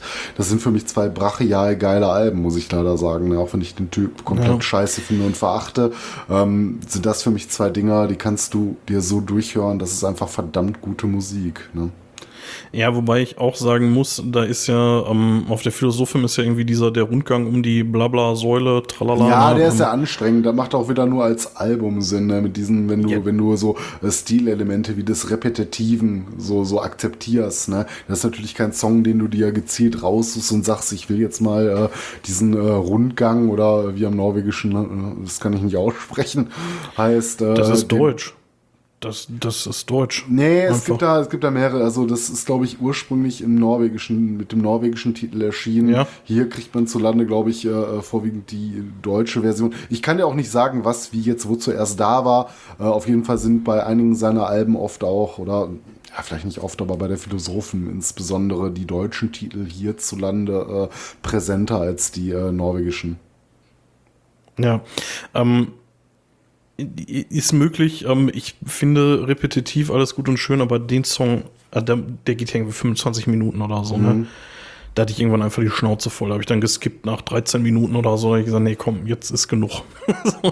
ja, da passiert das, wirklich äh, einfach gar nichts. Kann, so, kann ne? ich absolut verstehen. Das ist halt irgendwie keine Ahnung, kannst du unter Kunst fallen lassen. Das ist jetzt auch nicht der, der geilste Song. Also für mich insbesondere reißt es so ein bisschen raus, auf, auch auf den beiden benannten Scheiben. Auf der äh, Visitor Oz ist für mich auch jeweils ähm, der erste Song der beste. Äh, der heißt dann komischerweise wie das Vorgängeralbum Dead Som Engang Ware. Ich glaube, ja, das, was ja. einmal war auf Deutsch. Ja, der ist, auch, der ist auch super gut. Gar keine Frage. Aber die kannst du ja auch so komplett anhören, finde ich, die Scheibe. Und ja. äh, insbesondere von der Philosophin, die ja schon so ein bisschen ähm, experimenteller war. Äh, ähm, der erste Song Borzum oder äh, Dunkelheit. Ne? Ähm, unheimlich geil. Leider. Ja. Aber ich finde den unheimlich gut. Ja, also ich, ähm, wie gesagt, ich habe ich hab da, ich habe große Probleme mit der Band. Ich äh, kann das ganz schlecht auseinanderhalten und äh, deswegen mhm das ist so, da, da werden nachher noch, äh, noch andere Bands kommen oder ja, eine, eine konkret, über die wir gleich reden werden, äh, mhm. wo es mir ähnlich gegangen ist, viele, viele Jahre. Aber ähm, bei denen, die oder ihm jetzt konkret, das habe ich immer echt an der Seite gelegt. Ich wollte das nicht hören. Ja. So, also ich muss sagen, ich kenne ähm, ich kenn die äh, Ver äh, Albenveröffentlichung von, äh, von Burzum danach nicht, weil ich äh, einfach nicht wollte. Ich wollte mir das nicht Ja, anhören. ja. Es hat mich schon Ach so, gestört, man dass mir so diese, diese Frühwerke, dass man damit mal in Berührung gekommen ist und dass ich die relativ gut finde, war es so eine bewusste Entscheidung, mir keine weitere Musik mehr von diesen Menschen anzuhören. Also mal ganz kurz, äh, warum, warum schwafeln wir die ganze Zeit so? Ich denke mal, die meisten werden es wissen, aber der hat sich dann halt später irgendwie äh, krass in so eine nationalsozialistische Richtung weiterentwickelt, hat damit auch dann äh, möglicherweise den Grundstein gelegt für diesen ganzen NSBM-Scheiß, der da so unterwegs ist. Ähm, Ja, aber den Grundstein gelegt hat, weiß ich nicht, aber er ist halt Nee, ein scheiß Nazi, ne? Ja, also er hat da zumindest schön mitgemischt, sagen wir mal so. Und ne, ja, also deswegen, also das, das wollte ich dann nicht und mal davon ab, dass er halt auch einfach irgendwie Euronymous abgestochen hat, so, ne? Das Ja, ist, ähm, wobei man also da auch geht die, halt meine, einfach alles gar nicht. Es gibt natürlich keinen Grund für einen Mord, ne? Ähm, aber man, man kennt ja auch die Geschichte nicht genau dahinter. Es werden Geschichten darüber erzählt, ne, wer jetzt wen wie ans Leder wollte. Letztendlich, ob ähm, ähm, Euronymous da so unschuldig dran war. Keine Ahnung. Ja. Also man war nicht dabei, man liest die Geschichten, aber naja, ich Ähm, meine, dafür hat er eingesessen, wurde verurteilt, hat es abgesessen, aber das scheint Nee, ja keinen besseren Menschen aus ihm gemacht zu haben. Er wurde, er wurde zu 21 Jahren verurteilt, hat davon 15 abgesessen. Ähm, aber er lebt, glaube ich, mittlerweile in Frankreich oder so. Oder hat da mal gelebt, ich weiß es nicht, keine Ahnung. Ist, ist auch, spielt auch keine Rolle. Eine Sache, die ich noch, äh, die ich noch ganz witzig fand, war ähm, hier ähm, Necro Butcher, ne, von äh, Mayhem. Der ist, äh, der ist ja ausgestiegen, nachdem Dead äh, sich umgebracht hat und ähm, weil er das, weil er nicht damit einverstanden war, wie Euronymous damit umgegangen ist mit diesem Selbstmord, also Fotos machen und so, ne? Und äh, der hat dann irgendwann auch nochmal im Interview gesagt, irgendwie so, ja, äh, wenn, äh, wenn Wag den nicht umgebracht hätte, hätte ich's gemacht, so, ne? Hat er dann Ja. irgendwann nochmal relativiert, aber ja, Er ist also, auch sehr für seine großartigen Interviews bekannt. Ich sag nur Ja. der Headbanger Journey. Headbangers Journey, ja, ja, ja. Da kann man sich jetzt stundenlang drüber auslassen. Ähm, ja. Ja. musikalisch, man kommt nicht so richtig drum rum. Man muss, man sollte, glaube ich, wissen, was das für ein Typ ist, wenn man sich die Musik gibt, so. Ja, und dann kann man es vielleicht hören. Also, da will ich Hat- jetzt keinen für verurteilen, aber Nee, ich würde sagen, ich hat, brauch's nicht. hat einfach einen enormen Einfluss gehabt. Ja, definitiv. Ja, da, da, das kann man, glaube ich, so sagen. Ja, ich Für mich sagen, persönlich, ich, ich glaube, das war es jetzt erstmal wieder für mich mit Burzum. Also, die werde ich mir jetzt erstmal nicht mehr geben. So. Ja, ich ich würde sagen, mein- schließen wir mal das Kapitel Burzum jetzt an der Stelle Ja, achso, ähm, ja, eine Sache noch, der- war ja auch so mit einer der Hauptakteure, was Kirchenverbrennungen angeht. Mhm. Ne? Also da war er ja schon so mit vorne dabei. Ne? Ja, jetzt Genau. angezählt. Ich meine, man könnte jetzt noch weiter über die Artwork sagen, da war sie aber zu wenig drüber. Da waren so gezeichnete Sachen viel. Ich glaube, Ja, von das fremden Künstlern. Sieht sehr schön aus, muss ich sagen. Also ich finde es passend, Ja. geschmackvoll, hat eine gewisse Stimmung, um das nochmal aufzugreifen. Aber wie gesagt, das von meiner Seite aus zu Burzum. Ja, ähm, eine Sache, die ich, äh, die ich witzig finde, äh, Mathis, ähm, du hattest bis zu dem Zeitpunkt, wo du dein Mikrofon durch den Raum geworfen hast, ähm, hattest du eine richtig beschissene Internetverbindung. Seitdem verstehe ich dich hier glasklar. Vielleicht solltest du dein Mikro öfter mal irgendwie runterfallen lassen oder so, keine Ahnung. Seitdem ist es wirklich gut. Ich, ich habe den Eindruck, hier kommt so eine Art Dialog zustande, was sonst manchmal etwas schwierig war. Ja, keine Ahnung, vielleicht ist, mein, vielleicht ist mein Schwager auch einfach ins Bett gegangen. Der hat Corona So, ver- und äh, guckt gerade keine, nee, und guckt gerade keine 4K-Kinofilme mehr oder so. Das könnte Ja. damit auch zusammenhängen. Ich glaube nicht, dass er uns Ja, hört, aber an der Stelle schönen, schönen Gruß. Ja, schöne Grüße. Nächstes Mal, ähm, wenn wir wieder bei dir im Waggon aufnehmen, dann müssen wir ihn wieder rausschmeißen, damit wir dann endlich, äh, endlich aufnehmen können. Ja, lass uns mal zur nächsten. Band kommen. Ein kleines Highlight für mich persönlich, muss ich sagen. Ja, auf jeden Fall. Über wen reden wir? Über Emperor. Ähm, und äh, da reden wir über die, ich muss mal eben hier kurz meinen äh, CD-Stapel holen. Ähm, übernimm du mal kurz so lange, Sekunde. Ja, ähm, also primär werden wir jetzt über die In the Night Side Eclipse reden, weil das für uns, glaube ich, beide, da sind wir uns einig, so das Emperor-Album ist. Es ist nicht die erste Veröffentlichung, die sie hatten. Es gab ja noch so eine Demo damals, die auch äh, mittlerweile re-released wurde. Die kriegt man wieder. Die Rest of the Tyrant. Ne? Ja, genau. Ein bisschen, bisschen anders, ähm, aber es ist noch die gleiche Band. Die kamen ja auch gar nicht so weit auseinander raus. Ich glaube, die Raz ist von 92, die In the Nighttime Eclipse äh, von 94, also schon ein bisschen weiter entfernt von den ersten Veröffentlichungen der Bands, äh, über die wir uns unterhalten. Aber wie gesagt, mit dem ersten Demo waren sie auch in der Zeit mit dabei. Ähm, es gibt einige Leute, die werden sagen, ähm, es gab bessere Alben, die sie gemacht haben. Ne? Viele halten die Anthems äh, to the Waking at Dusk für die beste Veröffentlichung. Insgesamt muss man auch sagen, Emperor ist keine Band, die sehr viele CDs rausgebracht hat. Ja, das ist Alben überschaubar. Ich, das ist ich glaube, ich überschaubar. ja, ist, äh, ich nicht. Ich habe glaube noch, die, noch die Anthems und die West dürfte ich auch haben, das Re-Release. Ähm, es gab dann noch die 99, die ähm, äh, Nine Equilibrium und ja, die äh, zwei, ich 2.1 die Prometheus und das die habe ich auch, glaube ich. Ne? Also zumindest ja. an Alben. Es gab noch ein paar EPs, aber an Alben gab es da einfach nicht mehr. Und warum ist die Nightside Eclipse, ähm, warum ist das unsere Wahl? Ähm, boah, kann ich dir ehrlich gesagt gar nicht so richtig genau sagen. Ähm, also ich finde, es ist auf jeden Fall die beste von denen, so zumindest aus der, ja, aus dieser Zeit. Ne? Ja, die ist scheiße geil, ne? Ja, die ist auch wirklich von vorne bis hinten ist die wirklich richtig gut. Und ähm, was ich daran so spannend finde an der Platte, die ist halt mega aggressiv, die ist mega finster. Ähm, die sind aber im Gegensatz zu allen Bands, die wir bis jetzt hatten, und dafür mag man mich jetzt umgedreht ans Kreuz nageln, ähm, die können ihre Instrumente spielen. So. Ja, also, und darf man noch mal kurz hervorheben, zu was für einer Zeit das Album erschienen ist? Wie alt waren die da? 17? Die waren noch keine 18, glaube ich, ne? Die waren doch noch verdammt jung. Also, das also, weiß ich da jetzt konkret nicht. Ja, die, war, die waren sehr jung, ja. Äh, wann ist die denn überhaupt erschienen, die in The Night Side äh, Eclipse? Ich meine, die waren, das gewesen sein. Da saßen die schon im Knast teilweise. Teilweise. Ähm, ja, ja, also, äh, also teilweise saßen die im Knast, als die erschienen ist schon. Die wurde halt vorher irgendwie aufgenommen. Ja, ähm, auch da gibt es kein großer ähm, großer Abriss, aber ähm, Faust, der Drummer, hat äh, auch einen Mord auf dem Kerbholz. Der hat äh, einen Schwulen abgestochen im Olympiapark von Lillehammer. Und ähm, das auch schon, ähm, ich glaube, ein Jahr bevor, äh, bevor Euronymous umgebracht wurde. Das ist dann erstmal ein Jahr lang mhm. nicht, äh, nicht aufgeklärt worden und kam dann erst im Zuge der Ermittlungen dann nachher dann ja. raus, dass er das war. Das heißt, auch hier muss man wieder so ein bisschen an eine Seite stellen. Ne? Also da muss man auch wieder so ein bisschen Kunst und Künstler trennen, was mir da auch immer schwer gefallen ist. Also ich weiß mhm. nicht, ich, ich, hatte immer einen, ähm, ein relativ gutes Verhältnis zu Emperor. Ja. Dieses Thema fand ich aber immer schwierig. Und ich ja, dann halt auch immer. Also ja. ich will es auch in keinster Weise, was kann man nicht schönreden, das ist furchtbar ne, und auch verdammungswürdig.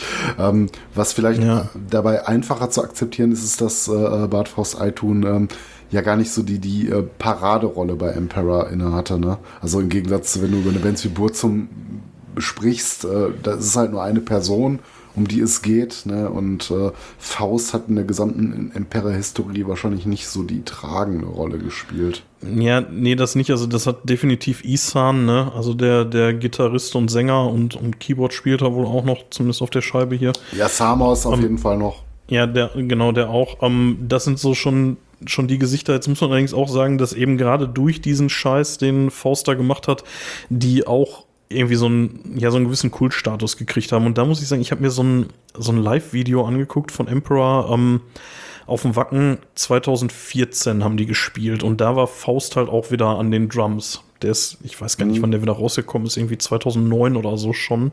Also der saß auch irgendwie so 15 Jahre oder so. Und ähm, das, nee, ich, ich glaube sogar weniger. Ich glaube, der saß sogar nur irgendwie neun Jahre oder so. Äh, es ist auch scheißegal. Finde ich für einen Mord auf jeden Fall auch irgendwie krass wenig. Naja, mhm. ähm, lange Rede. Du siehst diesen Typen, der sitzt hinter seiner Schießbude und der sieht halt einfach aus wie jeder andere. So, ne? Also kein Corpse Paint, kein gar nichts. Also tragen die auch heute wohl nicht mehr wirklich. Ähm, also zumindest bei dem Auftritt nicht.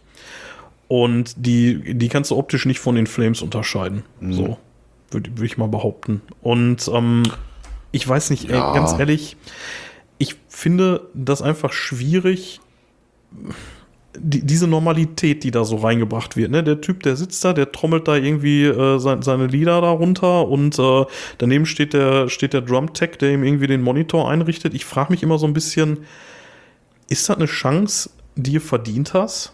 So, wenn du so eine Scheiße nee. gemacht hast? Also muss ich ehrlich sagen, kann man darüber streiten, wenn die Leute was dazugelernt haben. Wenn du äh, rauskommst äh, nach deiner Strafe und zutiefst bereust und erkennst, dass du früher ein Arschloch warst, ein Idiot und eine Tat, die du vielleicht nie wieder gut machen kannst, dann kann man darüber reden, ob äh, vielleicht nicht eine Rehabilitierung eine Option ist, also im Sinne von, so vom Publikum oder ähm, von der Hörerschaft. Aber wenn du rauskommst und mit so einer Arroganz, wie man äh, teilweise Bart auch noch, äh, gut, die letzten Interviews, die ich gehört habe, sind auch wieder viele Jahre her, aber äh, nach Verbüßen so einer Straftat noch an den Tag legst und man das Gefühl hat, dass es ihm nicht wirklich leid tut, mal abgesehen von der Zeit, die er da vielleicht verloren hat, nee, dann finde ich schon, dass man sagt, sagen kann, so, nee, den, also da muss man nicht noch eine weitere Chance geben, weil die hast du offensichtlich nicht verdient, weil du nichts dazugelernt hast.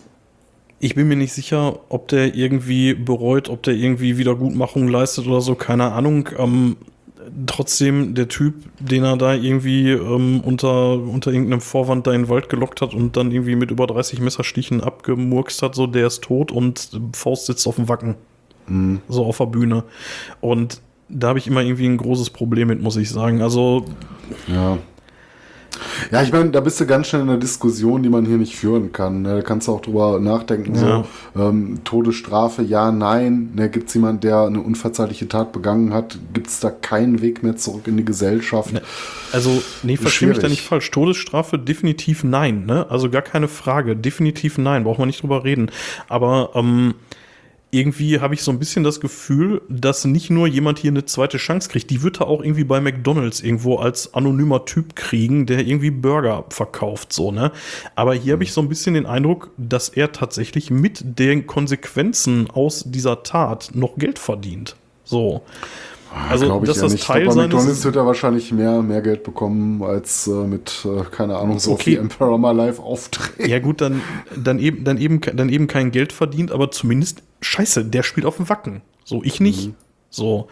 Und das finde ich so schwierig irgendwie. Also, ich glaube, dass so ein bisschen so seine, das Teil seiner Berühmtheit da eben auch herkommt.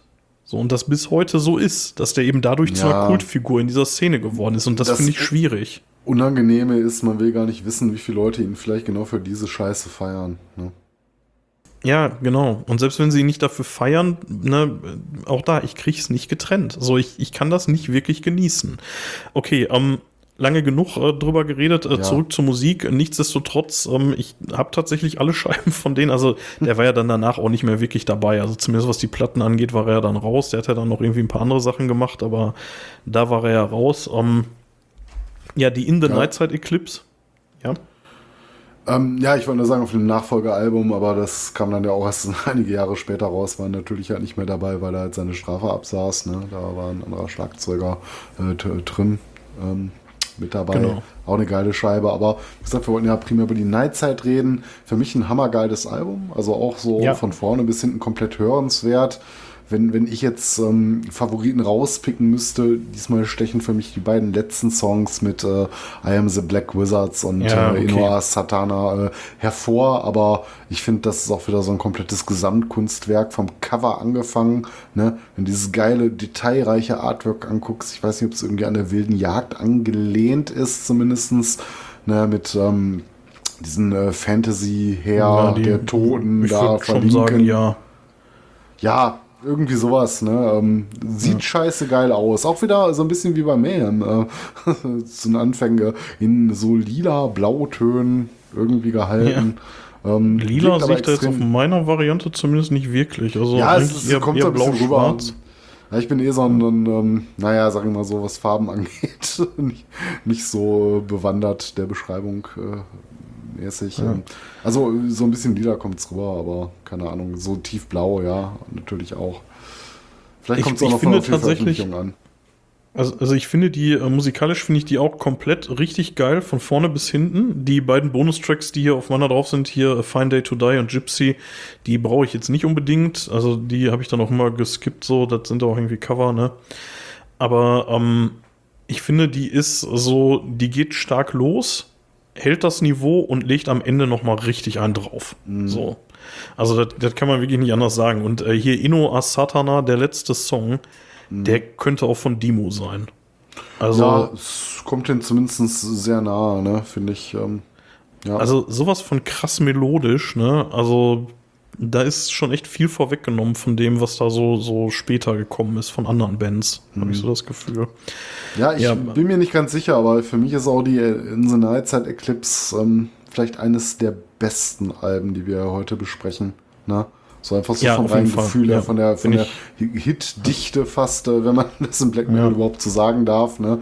Ähm, die ist einfach unheimlich gut. Und wenn man bedenkt, wie jung äh, die, äh, die, die äh, Musiker damals waren, ne? das ist schon äh, beeindruckend. Absolut beeindruckend.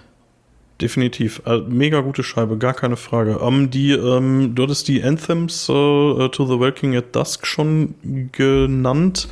Ja, das ist auch so ein Fan-Favorit. Ne? Ja, also finde ich auch ähnlich stark, muss ich sagen. So, da ist es eigentlich so, dass ich da finde, der letzte, der Opus Asatana, der fällt deutlich ab gegen den Inno Asatana. Also für Aber, mich ist das so ein ähm, bisschen so, äh, wenn ich mich jetzt entscheiden müsste, würde ich nicht eine Sekunde zögern und die in Nightcloud Eclipse für mich ja, persönlich vorziehen. Ja, ja, ich auch. Also die, die Anthems, die gilt ja immer als so ein bisschen sauberer noch irgendwie, aber sehe ich auch irgendwie nicht so richtig. Ähm, trotzdem mega coole Scheibe. Also, ähm, also wirklich gut. Ähm, und äh, die ist grün gehalten. Deswegen komme ich da eigentlich nur drauf. Ja. Immer so monochrome Farbgebung. Ja, das zieht sich so ein bisschen durch. Die Prometheus, die ist so grau-schwarz gehalten und die, ähm, die Nine Equilibrium, die ist so braun-schwarz gehalten. Also das ist so, äh, das ist so ein bisschen Stilmittel bei denen, denke ich mal. Ja, die äh, letzten beiden habe ich gar nicht. Ja. Äh, hatte ich tatsächlich, bevor ich die alten Scheiben hatte. Die, ähm, ich meine, die Prometheus, die kam auch irgendwie zu einer Zeit raus, als ich schon irgendwie bewusst, äh, bewusst Metaller war. Ich gucke mal gerade, ob ich es auf die Schnelle finde, wann die rauskam. 2001. 2001. Ja, tatsächlich. Ja, dann war das so eine der ersten Scheiben, die ich mir so aus dem Bereich besorgt habe. Mhm. Ja. ja, und was vielleicht auch gegen die Ensems spricht, nochmal äh, das Veröffentlichungsjahr, ne, 97, da sind wir einfach schon so an ja. den, also da bist du nicht ja. mehr bei den Anfängen äh, der zweiten Welle, ne? Ja, das stimmt, ja. Ja, so viel zu Emperor, da werden wir mit Sicherheit nochmal drauf zurückkommen. Also ähm, ich war mhm. auch, ähm, also die, ähm, die In the Nightside Eclipse, die fand ich äh, früher schon geil, aber die habe ich jetzt auch in Vorbereitung mit Abstand am meisten gehört, weil die mich so weggeblasen hat, ey.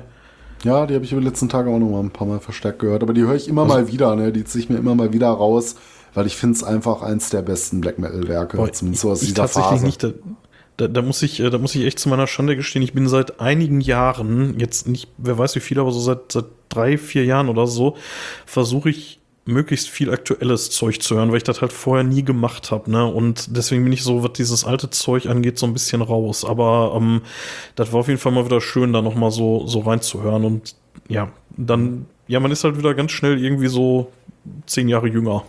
und, und da waren die Scheiben schon uralt.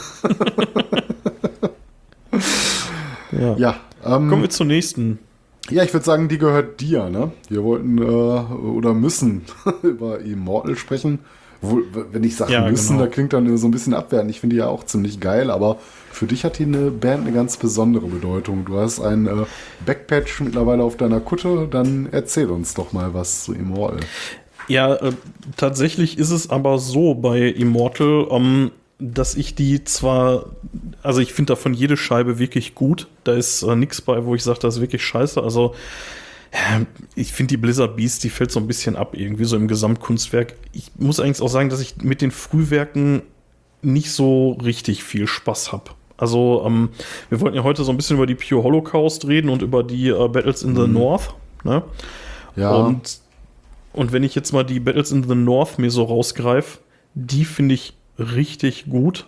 Die ist, ähm, mhm. das ist so eine der, auch ein absolutes Highlight hier heute in der Besprechung, finde ich. Ähm, fand ich früher tatsächlich gar nicht so sehr. Ich weiß nicht warum, aber irgendwie so seit, ja, seit 10, 12 Jahren oder so feiere ich die echt ab. Die, die ja. ist mega stark.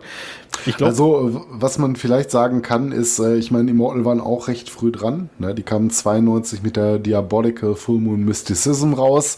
Ähm, da sind wir uns, glaube ich, einig, dass das nicht deren bestes Werk ist, auch wenn oft manchmal so die Erstlingswerke gerne äh, für das äh, Nonplusultra äh, ähm, der Band gelten können. Aber ja. das ist, glaube ich, bei uns beiden so, dass wir die, die erste jetzt nicht äh, unangefochten auf Platz 1 setzen würden. Die ist nicht scheiße, aber ähm, die haben bessere Sachen gemacht. Ja, und ich, also was da natürlich auch wieder so ein bisschen ist, auch hier sind wir wieder beim ähm, die Scheiße ernst nehmen. Ne? Also ich meine, damit hatten ähm, Immortal schon länger ein Problem mit dem ernst genommen werden, weil ähm, ich hatte im Vorfeld schon äh, dieses geile Bild, über das ich irgendwann in dem Podcast schon mal erzählt hatte. Ähm, das, das hatte ich vertwittert und zwar äh, Abath steht mit irgendeiner so Axt vor weißem Hintergrund und hat eine offene Hose. So. ja, Und ähm, das kommt und so, ein aus paar der. andere Fauxpas. Ja, ich, mir ist jetzt auch klar, warum ich das nie gefunden habe, das Bild, weil ich immer dachte, das kommt aus der, aus der Ära Sons of Northern Darkness, so um die Jahrtausendwende rum. Äh, kommt es auch allerdings äh, von der äh, At the Heart of Winter, aus, der, aus dem Ah, okay. Promo-Zyklus schon, also nicht Okay. Sons of Northern Darkness. Ja, auf jeden Fall, ich habe es äh, ich hab's wieder gefunden und es ist immer noch nach wie vor peinlich. Und ähm, da gibt es auch ein nettes Zitat irgendwie in der Wikipedia. Äh, Unyelar sagt, also hier von ähm, Dark Nocturnal Slaughter. Cult, die, ich weiß gar nicht, was die da macht. Singt die da? Ja, Oder klar, spielt die die ist Bass die oder Front? Front, nee, nee, nee, ist die Frontfrau. Ja, Also ähm, ich- die, ich sagt, nicht sagen, die ich glaub, lässt sich da richtig auch- drüber die aus. So, spielt ne? auch Bass, aber die ist auf jeden Fall die Frontfrau. Onila, ja. Ja, auf jeden Fall, die, äh, die hatet so richtig ab über, über Immortal, so nach dem Motto, die, ähm, ja, die waren mal so richtig geil und jetzt sind die nur noch lächerlich, die, äh, die posen da irgendwie rum mit offener Hose und der Sack hängt raus, so, weißt du, und ähm, das ist- finde ich ein bisschen hart, das Urteil, weil ähm, man muss auch sagen, jetzt zumindest mit der, mit der letzten Platte, die ich peinlicherweise nicht besitze, die Northern Chaos Gods, die neueste, neueste äh, das Mhm. liegt aber daran, dass ich ja so ein Streaming-Opfer bin. Ich habe es einfach verpeilt, mir die zu kaufen, weil Ja, gut, ich hatte sie ähm, ja. Man, man, man kommt ja mit ähm, den Kaufen teilweise auch nicht hinterher, wenn du alles holst, Ich, ich habe es jetzt peinlich ne? berührt nachgeholt. Also ich habe die jetzt irgendwo günstig Mhm. geschossen, aber ähm, ja, über die neuen wollen wir auch gar nicht so reden. Da wollte ich gleich abschließend vielleicht nochmal zwei Sätze zu sagen. Aber ähm, die Battles in the North, ähm, ich glaube, was ich an der so geil finde, ist, die ist ja auch schon vergleichsweise alt, ne? Also, ja, gut, 97 ist jetzt eigentlich auch nicht mehr so richtig die Zeit, über die wir reden wollten. Ähm, Das ist das äh, einzige Problem, was ich so ein bisschen mit, mit der Platte habe, ihr Erscheinungsjahr, dass das für die äh, zweite Welle so nicht die Bedeutung haben kann. Aber ja, qualitätstechnisch äh, natürlich nochmal eine Steigerung, äh, insbesondere, ähm, ja, äh, nee, gar nicht, war die Blizzard Beasts kam danach raus, das war nochmal so ein kleiner Abfall. die kam danach, witzigerweise. Ähm, Und ich finde, die, die Blizzard Beast ist schlechter produziert als die Battles in the North und Ja, hat die schlecht, schwächeren Songs. So, also, Also, ich finde auch die Blizzard Beasts in der Gesamtdiskografie von einer großartigen Band wie Immortal ähm, eher so eines der schlechteren Alben, wenn man das überhaupt so sagen kann. Das ist, wie es bei Maiden die No Prayer war, das ist bei Immortal für mich wahrscheinlich die Ja. Blizzard Beasts, die da so, so ein bisschen abfällt. Ne? also es ist ein bisschen blöd, aber ich finde, an der Blizzard Beast ist das Beste das Cover tatsächlich. also das Cover-Art Ja, das ist echt nicht schlecht. Ne? Ja, also ja, die, das ist Jammern auf hohem Niveau, ne? Das ist immer noch eine gute Platte so, aber im, im Werk fällt's halt ab. Ja, die, äh, Mhm. die andere, über die wir reden wollten, ist, äh, ist ja die Pure Holocaust, die ist ein bisschen älter, die Mhm. ist 93. Ja, und, Und, dafür ein überraschend ähm, geiles Teil. Ich finde die ja, ähm, also wirklich ganze Ecke besser als das ein Jahr zuvor erschienene Debütalbum. Ich meine, einfach Definitiv, So, wenn, ja. wenn ich jetzt schon mal so einen Song droppen darf, ne, The Sun No Longer Rises, ne, das ist ein Ja, Teil. das ist ein absoluter Also, Klassiker. Ja. Ja. Ähm, ja, den hätte ich jetzt auch, äh, wenn du mich gefragt hättest, was dein der beste Song darauf ist, hätte ich den auch genannt, den dritten Track, The Sun No Longer Rises, auf jeden Fall. Ähm, allerdings auch die ersten beiden, ne? Unsilent Storms in the North Abyss und äh, Sign for the North Swords to Ride, so Das ist mega generell stark. eine geile Also- Scheibe. Also, das Ja. ist wirklich kein schlechtes Album, für das man sich irgendwie Und- heute schämen müsste oder so, ne? es ist ultra brutal, ne? Also beide Scheiben, ne? Also auch die, äh, auch die Battles in the North und die Pure Holocaust, das ist, das ist einfach richtig puristischer Black Metal. Da ist einfach nix. Gitarre, Bass, Schlagzeug, Brüllen, fertig. So. Ja, wo, Ne? wobei Immortal ja immer behaupten, die würden kein Black Metal spielen. Wie nennen die es? Ja, die machen Fantasy? Blushirk Ja, ja. Metal. ja, Ja, das es ist, so natürlich. Schwachsinn, aber gut. Ja, möglicherweise trägt Satan, auch das so ein bisschen dazu bei. ja, möglicherweise Ja, trägt kann auch das so sein. ein bisschen dazu bei, dass man die nicht so richtig ernst nehmen kann. Ne? Und ich meine jetzt so auch in den letzten Jahren irgendwie, aber ey, ganz ehrlich, die Soloplatten von dem, die mag ich ja ganz gerne, aber die Videos davon, die darfst du dir echt nicht angucken. Das ist nur Ja. peinlich. Das ist einfach nur auch- peinlich. Besser So, früher das nicht ist- angeguckt. Ja. Ähm, Naja, Ähm, egal. Auf jeden Fall, ich, ich muss sagen, ich finde insgesamt die späteren Werke tatsächlich noch besser, muss ich leider sagen. Mhm. Also die Battles in the North fängt, also damit fängt es so ein bisschen an. Und dann die At the Mhm. Heart of Winter, was einfach ein absolutes Überalbum ist. Und die Sons ja, da of wollte ich Northern gerade drauf Darkness. hinaus. Das ist, glaube ich, so mit unser, ja, jetzt vielleicht mit der Suns auch unser Lieblingsalbum von Immortal. Also wenn du uns nur nach persönlichem Geschmack fragen würdest, dann haben wir uns, glaube ich, schon damals einig, dass die Etsy Heart of the Winter, äh, Etsy Heart of Winter, ähm, schon ein extrem gutes Machwerk ist. Ne? Und ähm, auch wenn es äh, stilistisch ein bisschen abfällt, ich meine 99 ist die rausgekommen, ne, da hat man sich natürlich ein bisschen weiterentwickelt, das ist nicht mehr so roh, nicht mehr so urwüchsig wie die Pure Holocaust oder äh, die Battles und die Blizzard Beasts dann später. Da gab es schon, ich will nicht sagen stilistischen Umbruch, aber das war ein bisschen anders, oder? Ja, ja, auf jeden Fall. Also die haben sich auf jeden Fall weiterentwickelt. Das ist, äh, da, da gibt's kein, da gibt's keine zwei Meinungen. Also gar keine Frage. Wenn du dir so die, die alten Klamotten anhörst, ähm, und dann, ja, wie gesagt, so ab der Battles in the North, finde ich. Da werden die auf einmal melodisch. Wenn du dir den letzten Song, die Battles in the North ist ja noch ziemlich roh und ziemliches Geprügel über weite Strecken, aber der letzte Song, dieses Blushirk, ne? Mighty Raven Dark, der nimmt das schon vorweg, was da kommt. Da kommt auf einmal dieses ultramelodische rein und ähm, also der könnte auch irgendwie locker auf der At the Heart of Winter stehen. So, vom Feeling her. Und äh, ja, äh, Sons of Northern Darkness, mit der bin ich damals eingestiegen. Ähm, Ähm, warte, warte mal ganz kurz. Bist du sicher, dass der. Ist der Blushig auf der Battles? Ist er nicht auf der ähm, Suns? Nein, der ist auf der, äh, Ah, auf der okay. Battles in the North. Ja, dann hau ich jetzt gerade was durcheinander. Kann auch sein. Nee, nee, ist der letzte Song. Ich, ich, ich habe sie vor mir liegen. Blushirk, Mighty ja, Raven Dark. Ich glaub's ja. Ich glaub's ja. Ja, ähm, auf jeden Fall damit nehmen die dann echt schon ein bisschen was vorweg, was dann halt so, äh, so, zwei Platten später passieren wird. Und ähm, ja, wie gesagt, dann die, ähm, die Sons of Northern Darkness, das, die kam dann raus zu einer Zeit, als ich dann auch schon dabei war, aktiv. Und ähm, da habe ich mir damals auch einen, Long, einen Longsleeve gekauft in Holland, da kann ich mich noch dran erinnern dazu. Und es gab dieses unfassbar geile, ähm, dieses geile Internet-Meme dazu, ähm, äh, Sons of Southern Parkness. Da, Okay. da habe ich mich weggeschmissen, irgendwie die, die South Park-Figuren so als so. Immortal, ne? Und darunter stand dann halt nicht Sons of Northern Darkness, sondern Sons of Southern Parkness. Und ah ja, dann. Ich weiß auf jeden da Fall, dass um du auch ein äh, Shirt von der Pure Holocaust hattest oder hast. Ja, das habe ich auch noch, ja. Hm. Ah. Ja, das habe ich Passt auch das noch. noch? Ja, da, da wurde ich schon, ja, da wurde ich schon oft, äh, ja, ja, nein. ähm, auf jeden Fall, da, der, da wurde ich schon oft drum beneidet, irgendwie. Keine Ahnung, was das Ja, du hast also, es an der Uni oft angehabt. Das weiß ich noch. Ja. Das scheint irgendwie auch so eine kleine Rarität zu sein, was mir nicht bewusst war. Ich habe das irgendwo gekauft. Keine Ahnung. Alte Also, Metal-Shirts sowieso. Also wenn die gerade zufällig genau die gleichen Motive noch aufgelegt werden, ist das ja auch nochmal so ein Markt für sich, ne? Aber das wäre auch nochmal Ja. so ein anderes Thema.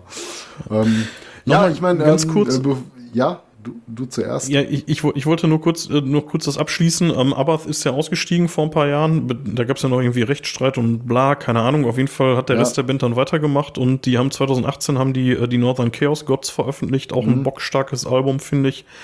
Und ähm, jetzt ganz aktuell äh, War Against All erscheint jetzt im Mai. Und da ist seit zwei Tagen oder so ist da der Titelsong als Lyric-Video auf YouTube. Mega stark. Auf jeden Fall mal reinhören. Absolute Empfehlung. Ja.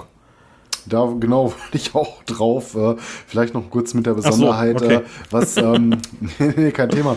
Ähm, nur was bei Immortal auch so besonders ist, finde ich so ein bisschen die Stimme auch von Abbas, äh, ähm, ne, dieses, dieses Knurrige, so ein bisschen. Ja. Das äh, war so ein, ja, ich will nicht sagen Alleinstellungsmerkmal, es gibt noch ein paar andere Bands, wo du ähnliche Tendenzen hast, aber das klang schon immer so ein bisschen besonders und auch immer sehr, sehr geil. Ein super Sänger, aber ähm, ich würde sagen, dass Demonas auch aktuell einen sehr guten Job macht, auf jeden Fall. Und, Ja, äh, den hätte ich nicht gedacht. Also, Und ich bin auch hätte gedacht, die Immortal sind tot danach. ja, ich echt hätte man gedacht, aber das macht er ziemlich gut und ich freue mich auch auf das neue Album. Also ich bin Ja. sehr gespannt. Ähm, zu Abath irgendwie, ähm, Du hattest eingangs gesagt, dass Black Metal ja ausgezeichnet wird, so ein bisschen durch diesen kreischigen Gesang und das ist halt bei Immortal so gar nicht, ne? Ja, genau, das Also- ist halt anders. Deswegen finde ich so äh, erwähnenswert, ne? weil Immortal da so ein bisschen rausfallen, dass da keiner ins Mikro, Mhm. Mikro schreit, sondern aber es einfach dieses Knurren in dieser Stimme hat. Ne? Das, ja, das, das geht schon fast in so eine Death Metal Growling Richtung, ne? Also nicht ganz, aber so es, es ja, geht noch in ein bisschen anders, die Richtung. aber das ist Ja. schon anders als der Großteil aller anderen Black Metal Bands. Das ist, das ist so, so, so, so kehlig, würde ich es beschreiben. irgendwie, ja. ne? Ja. Ja, Ja, auf jeden Fall sagen. eine von meinen absoluten Favorite Bands, haben, soweit ich weiß, keinen großen Dreck am Stecken. Außer die üblichen Alkoholexzesse und so. Das, äh, Ja, oder mal dumme Kommentare in irgendwelchen Interviews, aber das findet man Ja, zuhauf. Ne? gut, dann, ja, sind, sind halt auch alles nur Idioten, keine Frage. Aber ähm, diese, diese Sauferei, die scheint wohl auch bei Abath so einer der Gründe gewesen zu sein, warum er dann auch gegangen wurde bei Immortal. So. Aber man muss auch sagen, auch die, ähm, die Sachen, die er dann unter dem Label I gemacht hat, die fand ich auch ziemlich gut. Und ähm, Ja, auch das, was er als Abath ziemlich abgefeiert. Ja. Ja, die fand ich, die fand ich richtig gut. Das ist, äh, das ist wie Immortal in noch melodischer. So. Und ähm, die Sachen, die er dann jetzt als Abath gemacht hat, hat er, glaube ich, zwei Scheiben gemacht. Ähm, die letzte, ich weiß gar nicht, wie die hieß, Outstrider oder so, die kam letztes oder vorletztes Jahr raus. Letztes Jahr. Die hatte ich in meiner ähm, Top 10 für die Silvesterfolge äh, nicht drin, aber die, ähm, die wollte ich, glaube ich, mit reinnehmen. Ja, ich, ich hatte starke mitbestellt. Äh, damals ähm, Ja, ja. beim äh, Van Records, als ich mal wieder eine kleine Ja, genau. aufgegeben habe. Genau, die, ähm, genau, die habe ich hier liegen und ähm, ja, kann man alles hören, ist alles cool. Also man kann halt beides haben. Man kann Immortal haben und man kann Abath haben im Moment. Könnte nicht schöner sein.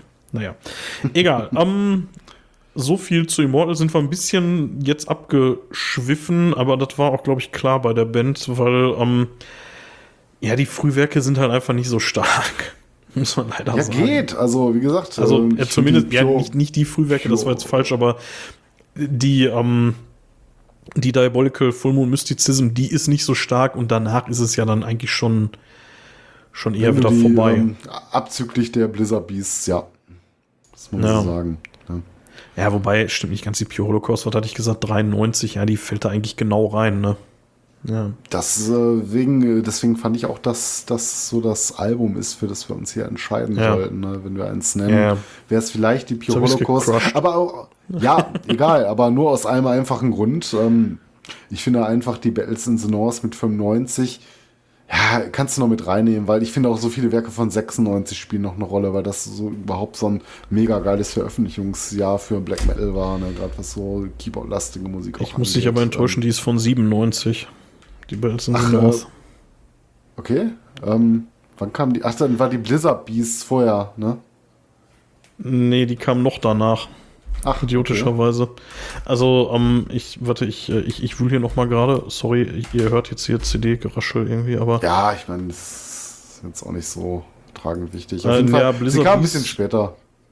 Hier steht tatsächlich auch 97. Jetzt könnte es natürlich sein, dass äh, eine von Ähm, beiden Copyright-Angaben nicht ganz stimmt. Nee, danach kannst du auch nicht immer gehen, was da hinten irgendwie draufsteht. So, wenn das veröffentlicht Ja. wird, das äh, ist nicht zwingend immer das, was dann hinten draufsteht. Und gerade wenn du so Re-Releases hast, dann steht auch gerne mal 2000 irgendwas drauf, ne? Ähm, Ja, ja, okay. Keine Ahnung, ob es jetzt 95 oder 96 oder 97 war.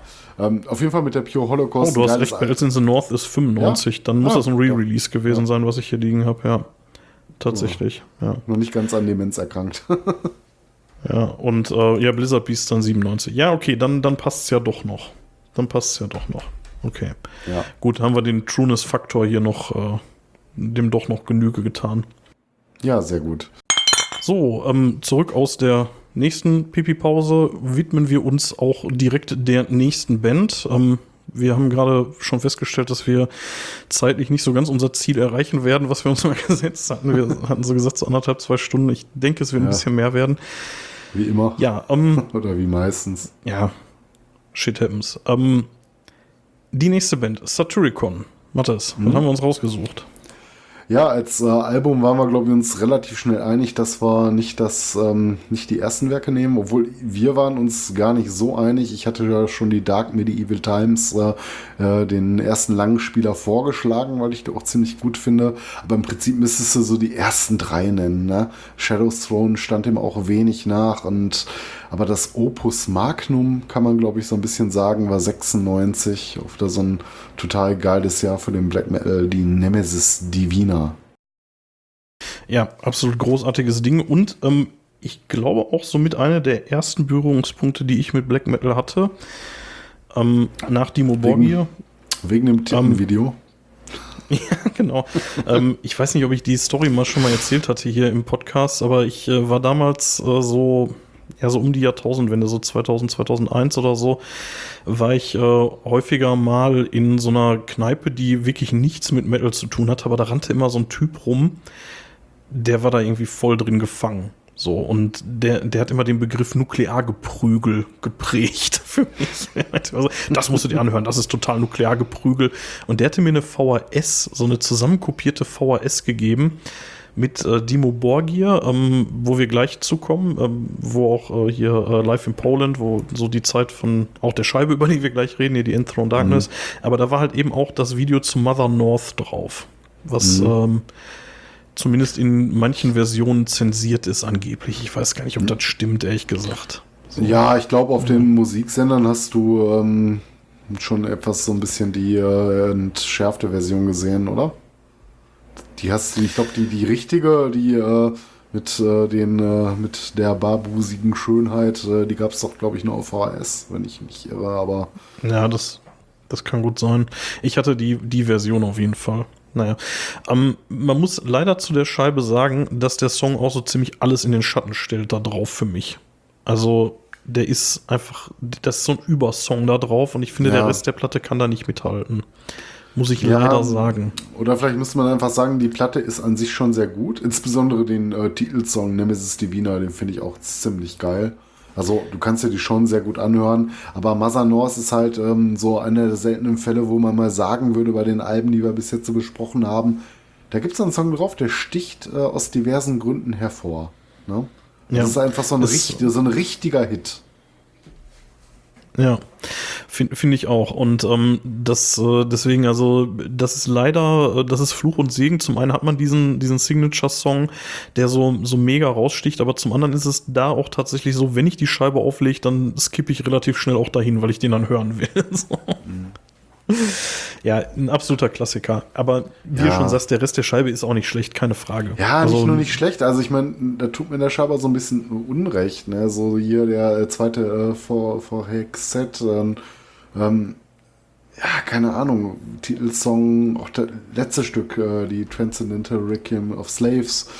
Das, das ist alles äh, schon ein bisschen geil. Ne? Also es ist wirklich eine gute ja, Scheibe. Klar. Ja, definitiv. Definitiv. Also, so meine ich das auch nicht. ich ich finde es halt nur so ein bisschen, äh, ja, wie gesagt, ist Fluch und Segen, ne? Man hat diesen Song da in der Mitte drauf, der ist so, so ziemlich der mittlere, naja, nicht ganz, aber fast. Und ähm, der, der haut das halt einfach irgendwie nochmal auf so ein anderes Level, irgendwie habe ich das Gefühl. Ja. Also man sieht auf ja. jeden Fall, wie die songwriterisch gewachsen sind, ne? Und dann auch angefangen haben, richtige Hits zu schreiben. Ähm, aber auch, wie gesagt, den anderen beiden Platten sollte man noch mal kurz äh, verbal Tribut zollen. Gerade die Dark Medieval ähm, hat mir jetzt so in späteren Jahren äh, meiner Hörerschaft äh, im Metal ähm, doch sehr, sehr gut gefallen. Äh, auch die Shadows Throne, aber von den dreien, keine Ahnung, wahrscheinlich Nemesis auf die Eins, weil jetzt einfach das ist, was es ist. Ne? Die Dark Medieval kämpft für mich kurz danach und die Shadows Throne ist definitiv noch in der Riege der großen drei. Die also die ersten beiden, die sind noch so, ja, die sind so richtig erste Welle noch, ne? Also nee, da hört man noch, äh, sorry, ist, zweite äh, Welle, Entschuldigung, ja. zweite Welle, sorry, ja. Ähm, aber die sind noch so genau das, also ne, die atmen noch so ein bisschen so diesen ganzen Norwegen-Spirit, so, ne? Und mhm. ähm, mit der Nemesis, da machen sie sich dann so ein bisschen, so ein bisschen frei davon, habe ich so das Gefühl. Also da gehen ja, sie dann doch in dem Moment, wo du damals Wege. angefangen hast, äh, angefangen hast, Videos für MTV zu produzieren, da ja. war es ja auch schon ein bisschen raus. ja, das stimmt natürlich, ja. Ähm, ja, so, was die danach so gemacht haben, würde ich auch noch ganz gerne, weil das ist dann eigentlich eher so das, was ich wirklich richtig gut fand. So die Volcano, die, ähm, ähm, hier die uh, The Age of Nero und, äh, na, wie hieß die mhm. andere? Was heißt die andere? Die haben noch ein paar Sachen gemacht. Also ähm, natürlich muss man die. Die No Diabolical, die meinte ich. Ja, ja. Aber man muss natürlich auch die Rebel Extravaganza erwähnen, 99, weil die auch nochmal so eine ja. etwas andere Richtung aufgeschlagen hat. Tun sich viele schwer mit. Für viele ist es, für, für manche ist es teilweise mit das Beste, was die hier veröffentlicht haben. Den Weg würde ich nicht mitgehen. Ich tue mich auch nicht ganz so leicht mit der Scheibe. Klar, Volcano Now Diabolical, muss man nicht groß drüber reden, auch gute Sachen. Für mich angefangen äh, mit Satyricon, ich war ja etwas später dran als du, hat's mit der Age of Nero, die mir damals fantastisch gefallen hat. Ähm, auch heute noch mit eins meiner Lieblingsalben von Satyricon auf jeden Fall ist. Und ja, gut, so viel kam danach jetzt auch nicht mehr. Ne? Dann äh, noch eine Live-Scheibe rausgebracht, äh, die und die letzte, die Deep Callous Up and Deep, ähm, die habe ich ehrlich gesagt, glaube ich, zweimal gehört oder so. Die finde ich richtig scheiße, muss ich leider sagen. Also die, die gefällt mir gar nicht. Mhm. Ähm, aber die, äh, die, die drei, die ich eben genannt hatte, also die haben ja so ein bisschen damit auch, also gerade so mit der Volcano und äh, der No Diabolical, da haben die so ein bisschen so diesen Black and Roll für sich entdeckt oder mhm. ja, vielleicht sogar groß gemacht. Ne? Steht hier noch gar nicht schlecht, muss ich sagen. Also das ist schon eine Richtung, großartig. die mir sehr, sehr, sehr gutiert.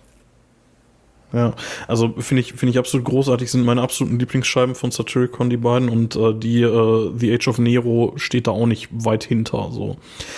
Ähm, die Rebel Extravaganza, ja, da, da bin ich so ein bisschen raus, ehrlich gesagt. Ich finde die ganz okay, aber so meine Lieblingsscheibe wird es auch nicht. Ja, und natürlich dann eben so die Nemesis, ne? die ja, da so gut, zwischen steht. Das ist das Opus Magnum, würde ich sagen. Und dabei kann man es dann auch, glaube ich, bewenden lassen.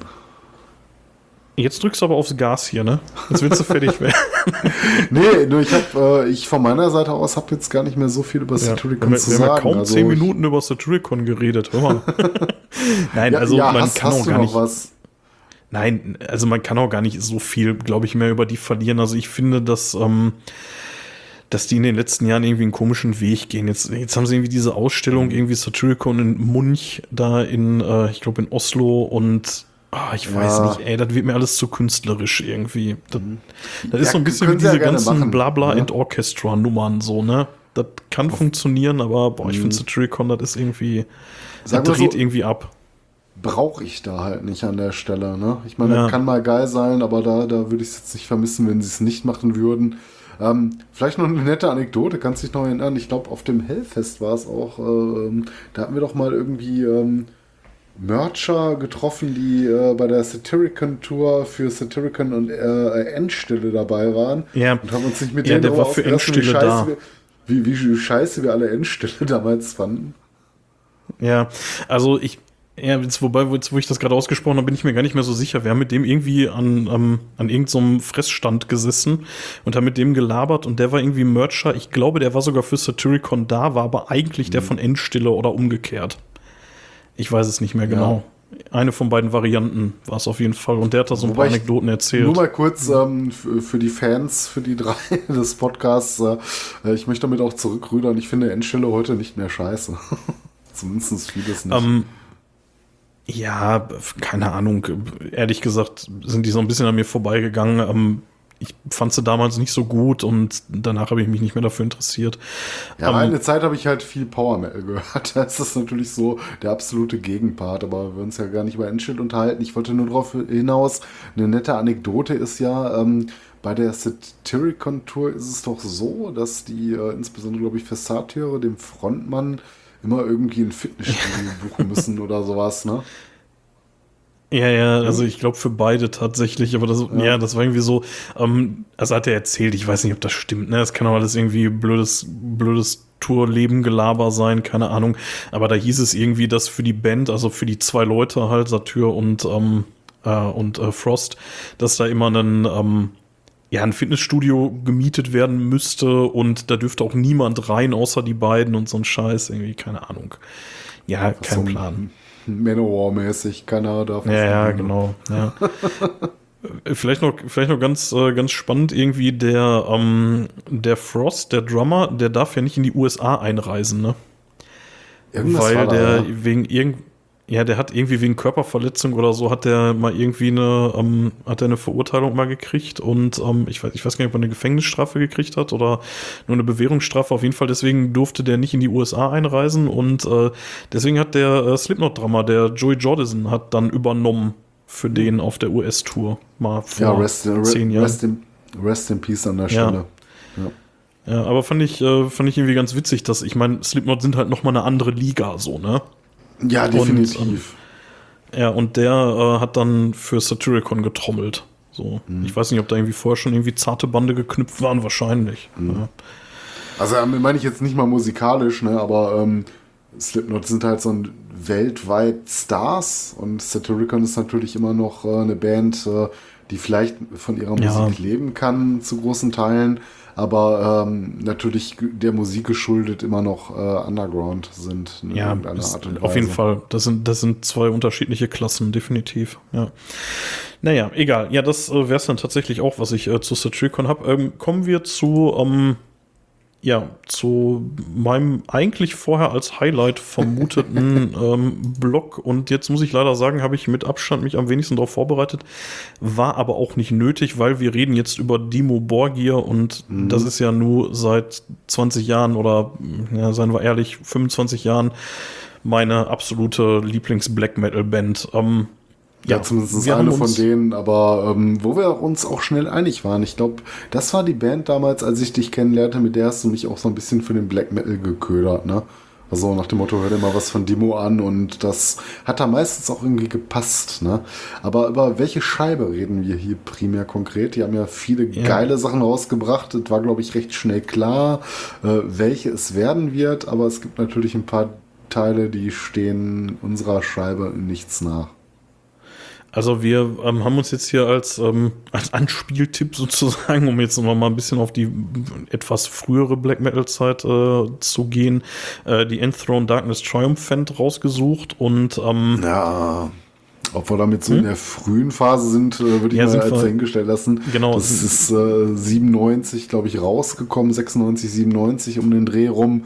Ähm, man muss sagen, die Historie, die waren natürlich viel früher dran. Ne? Es gab äh, damals das äh, Debüt vor, äh, vor Altit. also Copyright-Vermerk ist 97, ich glaube, das stimmt auch tatsächlich. Also bei der Enthrone. Ja, kann, kann sein, kann sein, ja, Ja. 97. Ja, Ja, mein stimmt. Stormblast ist, ist war natürlich früh. Äh, war auch noch so ein Ding, 96, auch ein fantastisches Teil. Ne? Ähm, die erste fällt so ein bisschen, glaube ich, für uns beide ab. Ne? Ich glaube, wir finden die beide nicht Ja. schlecht, aber äh, das 94er Debüt ist halt, ich weiß nicht, ha- haben die sich nicht mal auch irgendwie auf einem späteren Klappentext für die Musik entschuldigt? Oder irgendwie sowas? Kann ich dir, kann ich dir nicht sagen. Ähm, wä- wäre übertrieben, weil so scheiße ist sie jetzt auch nicht. Aber ähm, sie fällt natürlich schon ein bisschen raus, ne? Also so qualitativ. Also mit der, mit der Enthroned Darkness, da ist eigentlich schon alles drauf, was Demo ausmacht, finde ich. So. Ja, es ist halt so irgendwie das Ding, ne? Also ich meine, allein schon Mor Morning Palace, später mal von Bushido gecovert, mehr oder weniger. Mein- Zumindest die Musik Mein äh, Liebling, ja, das, die, die, die Anekdote, die kannst du gleich erzählen. Ich wollte nur kurz sagen, weil Morning Palace, der ist natürlich immer so, ja, das ist so der Song. Ähm, mich haben sie gekriegt mit Entrance damals. Ach, Den fand ich Okay. so geil, den Song. Den fand ich so großartig. Aber ja, die anderen natürlich auch, keine Frage. Ja, das, das ist auch wieder so ein Album, das, das hat einfach eine Hitdichte, ne? Spellbound vor allem, ne? Der zweite Song. Ja, die, ja klar. Mega also geil. Morning Palace und Spellbound sind ja so, das ist so das Double Feature, so, ne? Wenn du die gehört hast, dann brauchst du den Rest der Platte eigentlich nicht mehr hören. Nein, kannst, kannst du auch noch hören, aber die sind schon wirklich richtig, richtig stark. Ja. Ähm, Entrance geht in so eine ähnliche Richtung, ist aber so ein bisschen ruhiger. So. Aber ist, ja, wie gesagt, mein absoluter Lieblingssong. Ähm, die haben auf der Platte hinten drauf noch ihr altes Logo und vorne drauf schon das etwas modernisierte, leserliche Logo. Also da sieht man dann auch, glaube ich, schon so ein bisschen, wo die Reise dann hingeht.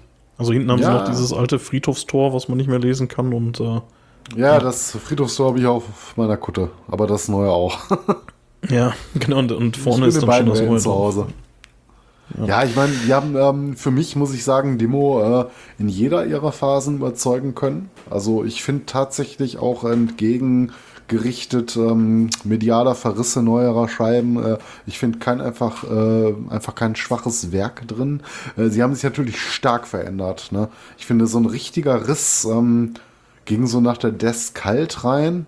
Ne, wo die Insorte schon so extrem melodiös und symphonisch wurde, hat sie Abracadabra nochmal getoppt in vielfacher Hinsicht und mit der Ionien sind die ja in sämtlichen Fachzeitschriften ähm, komplett untergegangen und ähm, begraben worden.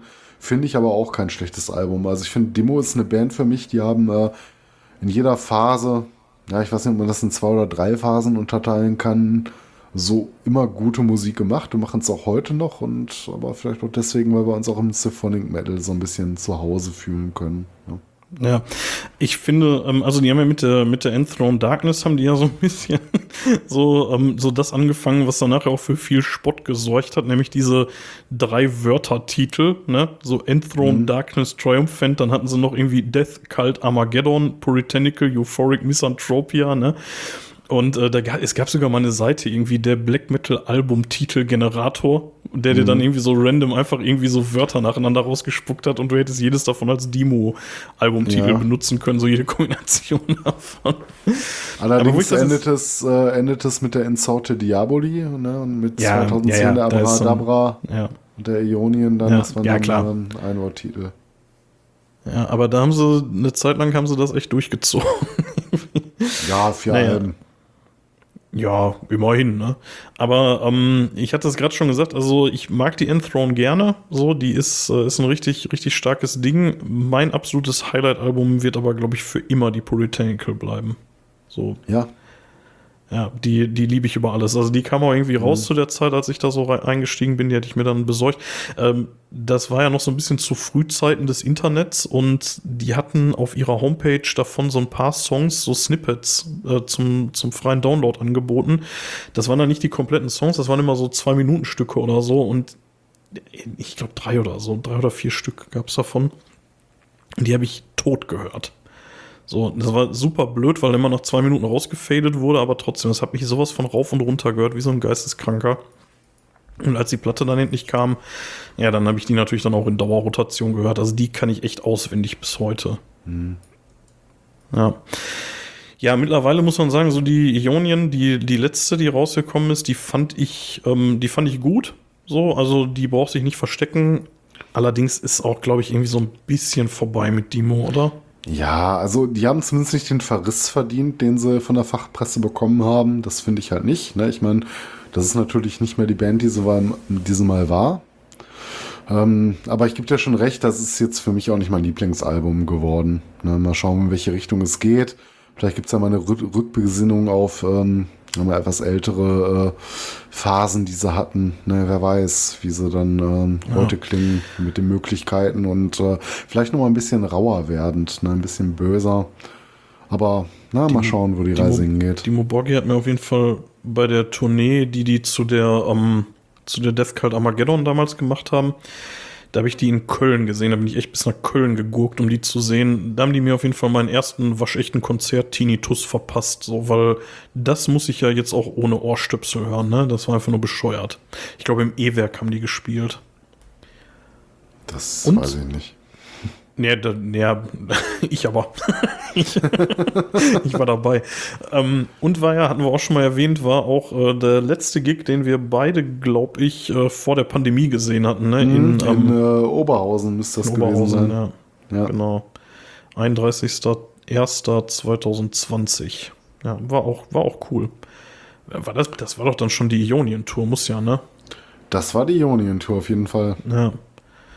Ja, das ist auch ein bisschen schade. Also bei, vielen Bands, über die wir heute reden, ist es so, dass die entweder bringen die gefühlt zweimal im Jahr ein Album raus oder alle acht Jahre. So. Ja, Aber irgendwie mal so einen vernünftigen, regelmäßigen Zyklus haben die wenigsten. So. Ja, dann gehen wir wieder in drei Jahren auf die äh, nächste Demo-Tour mit dem neuen Album, was dann noch melodischer geworden ist. Auch wenn Keine das gar Ahnung. nicht geht, aber ja. Ja. Ja, komm, ähm, über Demo kann ich lange reden, aber will ich nicht, weil wir haben noch ein bisschen was auf dem Zettel. Kommen wir Mhm. zu Ja, wir sind, wir sind mit den Norwegern durch, ne?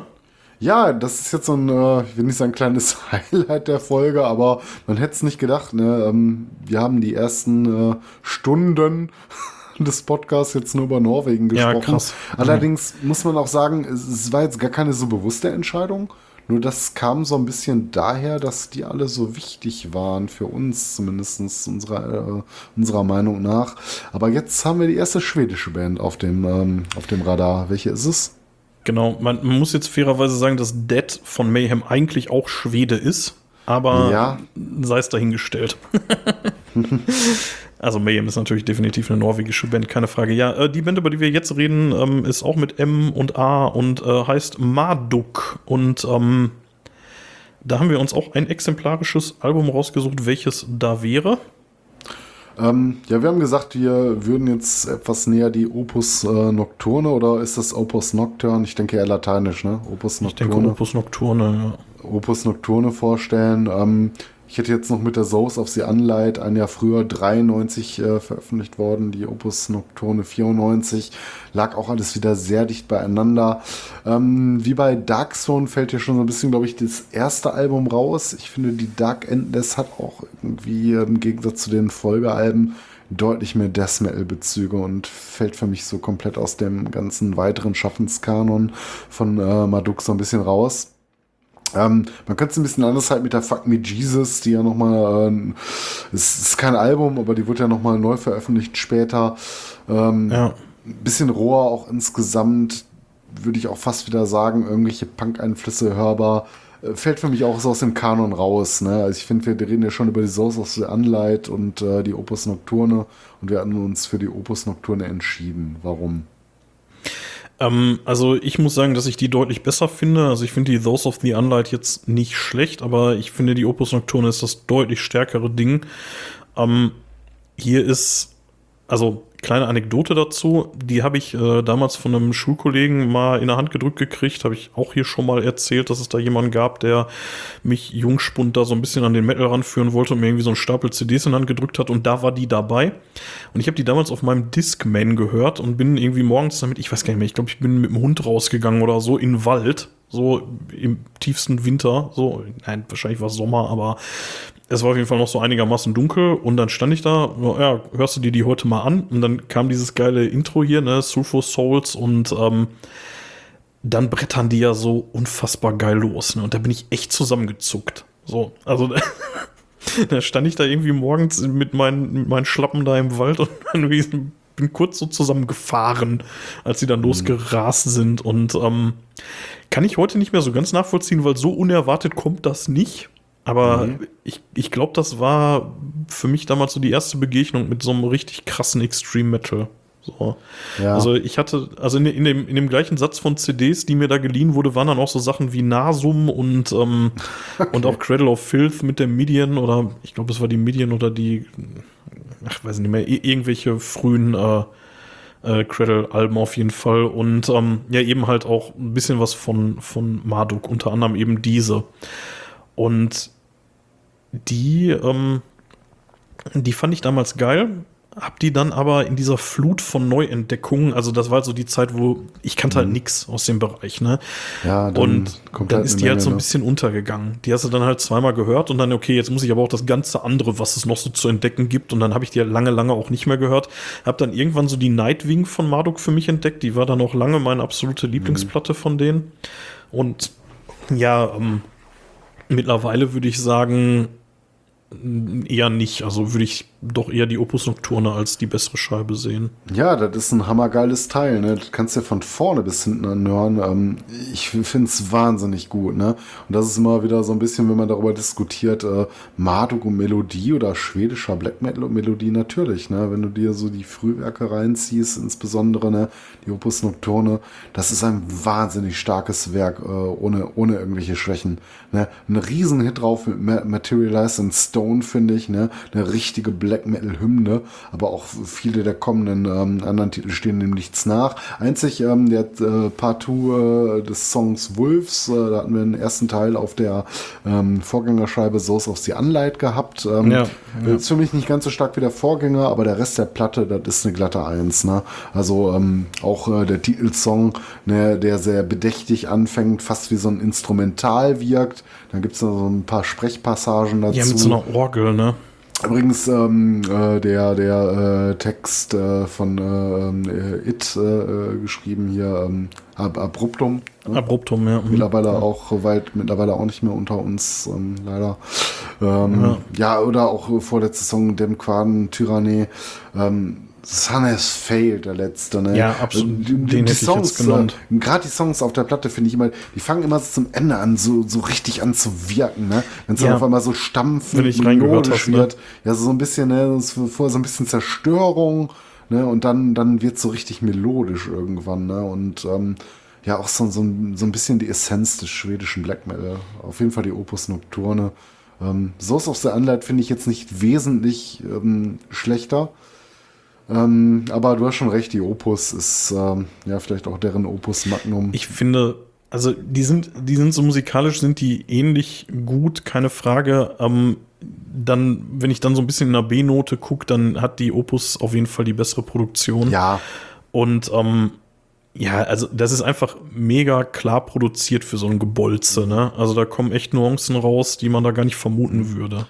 Wo ich auch sagen muss, ähm, Maduk, ich mag auch die späteren Sachen sehr gerne. Nicht alles, ne, aber ähm, gerade die, die Panzerdivision, die auch so, so ganz anders ist als äh, die Frühwerke, mhm. ist einfach so, das ist einfach nur ein Schlag in die Fresse. Ne?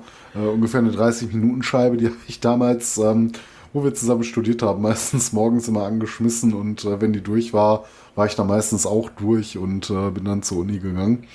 Das war so mal meine, meine Frühstücksscheibe. Ich hatte damals mir ähm, als erste erschienene Scheibe zu der Zeit, als ich drin war, war die World Funeral. Die fand ich auch noch mhm. ziemlich cool. Die habe ich auch rauf und runter gehört. Und ähm, ja, danach habe ich die so ein bisschen aus den Augen verloren. Also ich habe mir dann noch ein bisschen Backkatalog hier und da geholt und so ein bisschen aufgestockt. Ich habe auch von den neueren Sachen, also ne, ich weiß nicht, ob die Rom jetzt irgendwie neuer ist, also ist ja auch schon also wieder ewig Ja, alt. 2000er, ne? Ich meine, die, die Heaven ja. Shall Burn wird nur mit, glaube ich, äh, was kann die ja, raus, 97, 96, irgendwie sowas, ähm, ja. noch so in die Frühphase vielleicht noch mit reinfallen keine Ahnung. Aber, aber, ich finde, die, die haben einen halt auch so ein bisschen ersoffen in Releases irgendwann. Also die haben halt wirklich regelmäßig was rausgebracht und es war auch alles nicht schlecht, keine Frage.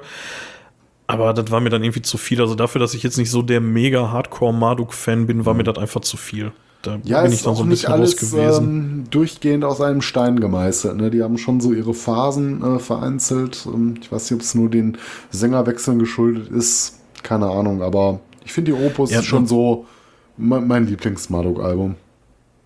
Ja, ja, doch, würde ich, würde ich, glaube ich, mittlerweile auch so unterschreiben. Also wie gesagt, die Nightwing, die mag ich auch noch echt extrem gerne. Aber ja, doch, würde ich auch so sehen. Ja, jetzt ziehe ich die Zügel an. Ja, wo landen wir?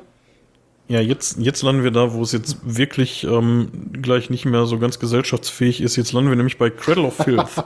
wir hatten von deinem Backpatch mit Immortal, jetzt haben wir meinen aktuellen Backpatch mit Cradle. ähm, ja, eine äh, britische Band, ne? Also wir sind nicht zurück nach Norwegen, kommen wir auch heute so nicht mehr. Ähm, ja, äh, kommen aus England, äh, Suffolk, an der Ostküste gelegen. Äh, eine Band, die die Gemüter spalten wird. Ne? War das mal jemals Black Metal? Ist das Black Metal? Ich muss sagen, ja, klar, in den Anfängen ja, auf jeden die Fall. Principle of Evil Made Flesh auf jeden Fall. Ja, es ist schon ein relativ äh, rohes Werk, ne? Ähm, trotzdem ja. immer noch relativ melodiös. Äh, ich bin auch stolzer Besitzer einer zumindest äh, des Re-Releases erschienenen Total Fucking Darkness Demos, wo auch sehr schöne Frühversionen einiger Songs drauf sind. Ähm, also Cradle ist so eine Band für mich ähm, einer meiner absoluten Lieblingsbands geworden. Ähm, wir unterscheiden es, glaube ich, so ein bisschen über die Phasen, die wir lieben. Ich glaube, für dich fängt die, Lie die richtige große Liebe, mal abgesehen von dem Album, auf das wir uns sehr schnell einigen konnten, ein bisschen später an als ähm, äh, für mich, weil für mich war in der Mitte so ein bisschen die Luft raus. Das für dich Was ist denn die Mitte für dich? Ja, das, das ist schwer zu sagen. Das wäre auch was für eine Cradle-Folge. Ich muss sagen, ähm, die Cruelty nehme ich natürlich noch gerne mit, äh, wo schon viele ausgestiegen wären, äh, die die Frühphase sehr mochten. Die Medien ist ein unangefochtenes Meisterwerk, definitiv auch. Ja. Vielleicht so nach der Medien, würde ich sagen. Das ist so für mich die mittlere Schaffensphase. Aber, aber bin ich eigentlich voll bei dir, ne? Also erstmal sollten wir sagen, welches Album wir uns als exemplarisch rausgesucht haben. Das ist die Dusk and Her Embrace. Ja, und da muss ich sagen, das ist für mich eines der großartigsten Metal-Alben aller Zeiten. Ja, also das ähm, bin ich voll dabei. Würde ich mhm. genauso unterschreiben. Die war auch damals in diesem Schwung von CDs mit der Marduk und Nasum und so, da war die auch dabei mit der Medien und ähm, das war fantastisch. Also die, ähm, die Dusk and Her Embrace mit dem, mit der EP, die danach rausgekommen ist, die Vampire, Mhm. Oder ist sie davor rausgekommen? Ich glaub, nee, danach, nee, die, ne? die Vampire kam danach. Das war ja dieses ja. Problem dann äh, mit dem äh, Labelwechsel, wo die dann nochmal so ein paar Sachen wiederverwertet ne? haben. Da mhm. war die Band überhaupt nicht mit glücklich, fanden die alle scheiße. Aber ähm, der Vampire muss man zugutehalten. Ich glaube, Danny Filz hat äh, auf Platte nie besser geklungen. Ne? Also das ja. ist ja in seiner also, absoluten Prime. Also das kriegst du gesanglich in die ganzen Versionen nicht getoppt. Das sind die besten Versionen ihrer Songs, die jemals rausgekommen sind von Cradle auf der Vampire. Aber als Album ähm, die Dusk ohne Frage eines der großartigsten Metal-Alben ja. aller Zeiten, meiner ich Meinung finde, nach. Ich finde, man sollte die beiden nicht so auseinandernehmen. Also die gehören für mich so ein bisschen zusammen. Und ähm, die Dusk and Her Embrace, absoluter Lieblingssong bis heute, ist äh, A Gothic Romance, Red Roses for the Devil's Horn. Mm, ja. Großartig, könnte ich immer noch, da kriege ich Gänsehaut, wenn ich den anschmeiß. Den finde ich so geil. Wenn ich die ersten Töne da höre, dann, dann wird mir anders. Also hier fällt es mir sehr schwer, einen Lieblingssong rauszupicken, weil ich die ganze Scheibe so großartig finde. Ich meine, einfach so Dinger hier wie Heaven Torn Ascianda, Funeral in Carpathia. Ja. Also es ja. ist einfach ein Hitfeuerwerk ohne Gleichen. Ne? Das ähm, ja. hast du so in der Form nicht mehr bekommen können, glaube ich. Und, ne? und dann auf der, ähm, auf der Vampire ist ja dann hier um, The Forest Whispers My Name mm, auch mhm. drauf nochmal. Ne? Großartig, ja. Und das ist so ein bockstarker Song. Ne? Also keine Ahnung, also ja, man, man muss schon so ein bisschen dieses, also man muss Danny Filth ertragen können, mhm. so sein, sein Gesangsstil. Und ähm, man muss mit diesem doch hochmelodischen Klimbim, der da so oben drauf getürmt ist auf den, auf den lupenreinen Black Metal, muss man ja. auch klarkommen. Aber dann ist das wirklich echt guter guter Stoff. Ja, also ich meine so, man wird natürlich mit solchen Kommentaren jetzt auch keine neuen Cradle-Fans ähm, generieren können, glaube ich. Ich meine, du musst ja generell glaube ich, auf die Sachen irgendwie stehen. Ne?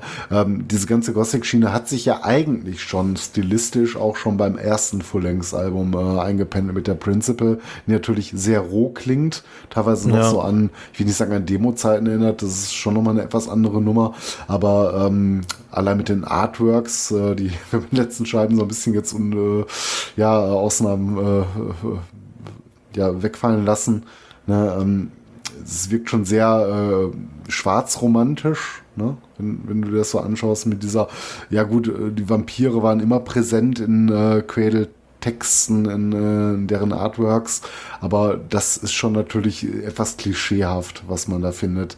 Ähm, gleichzeitig muss ich sagen, dass ich ähm, selten von Bands so begeistert bin von Artworks. Gerade so ob der Thematik, äh, die Erotik, die sie da reinbringen.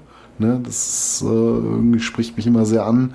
Ähm, der schwarze Humor, der da mitschwingt in äh, vielen Sachen, das finde ich sehr großartig. Und auf der Dusk fällt es auch wieder so ein bisschen ab. Ähm, das ist bestimmt nicht mein Lieblingsartwork. Ich weiß nicht, ob die sich da von der Black Sabbath Och, äh, haben inspirieren das, lassen. Ich meine, ja, das ist cool, das, das ist echt so aus, cool. Ne? Aber das ist so, so eine Riege, dass du, du erkennst nicht sonderlich äh, viel. Du weißt, was das ungefähr sein soll, aber na, lässt doch ein bisschen Freiraum für Interpretation. Ähm, Finde ich jetzt die etwas zügelloseren Sachen auch nicht so viel schlechter. Äh, hingegen ähm, im Hintergrund irgendwie so ein, so ein Wald, irgendeine so Burg oder was da wieder steht. Ne? Ähm, Artwork ist jetzt nicht das, äh, was ich bei der Dusk so hervorheben würde, sondern tatsächlich, es sind die geilen ich, Songs. Bin ich voll nicht dabei. Ich finde das ja? Artwork immer noch so großartig. Ich habe äh, ich hab so ein Digibook davon, die, ähm, da ist außen nur, ähm, also ist eigentlich nur komplett schwarz und dann ist halt in Silber oben das Bandlogo drauf und unten der Titel, beides so, so in so einem silbernen Prägedruck. Und wenn es dann aufklappst, da ist dann das Original-Artwork. Das ist dieses äh, bläulich-grünliche Teil, wo man im Hintergrund irgendwie so eine Burg sieht und im Vordergrund mhm. steht so, ein, so eine Frau irgendwie in so einem Gothic Kleid mit so einer Krone, ne? Und also ja. ich finde das großartig. Ich weiß, was du meinst. Also ähm nee, also man muss auch fairerweise sagen, ich habe nur so eine ordinäre Jewel Case Version. Wenn ich jetzt auch so ein schönes aufgemachtes Werk davon hätte, nimmst du das wahrscheinlich als Kunstwerk nochmal auch ganz anders wahr, ne? Als wenn das jetzt einfach nur so billigen äh, Druck auf ein Stück Papier unter so einem Jewel Case Cover siehst, ne? Ist halt natürlich nochmal etwas anderen Zauber dann. Die äh, hat einen Untertitel, sehe ich gerade, um, ähm, Dusk into Embrace, Litanies of Damnation, Death and the Darkly Erotic. Mhm. Ja, das trifft es ganz gut. Ja, ich meine, so Erotic ist natürlich immer so ein Thema bei äh, Cradle, was ähm, permanent präsent ist. Ne? Danny viel so kleiner Lüstling ist. Aber ähm, ja, ich meine, so die ersten Scheiben äh, über jeden Zweifel erhaben. Für mich geht es ja noch weiter mit der Cruelty auch. Gerade jetzt das aktuelle ja, Release äh, vom letzten Jahr. Ne? Das ja. finde ich, äh, wertet das Album für mich sogar noch mal auf. Wo, wobei Puristen vielleicht aufschreien würden.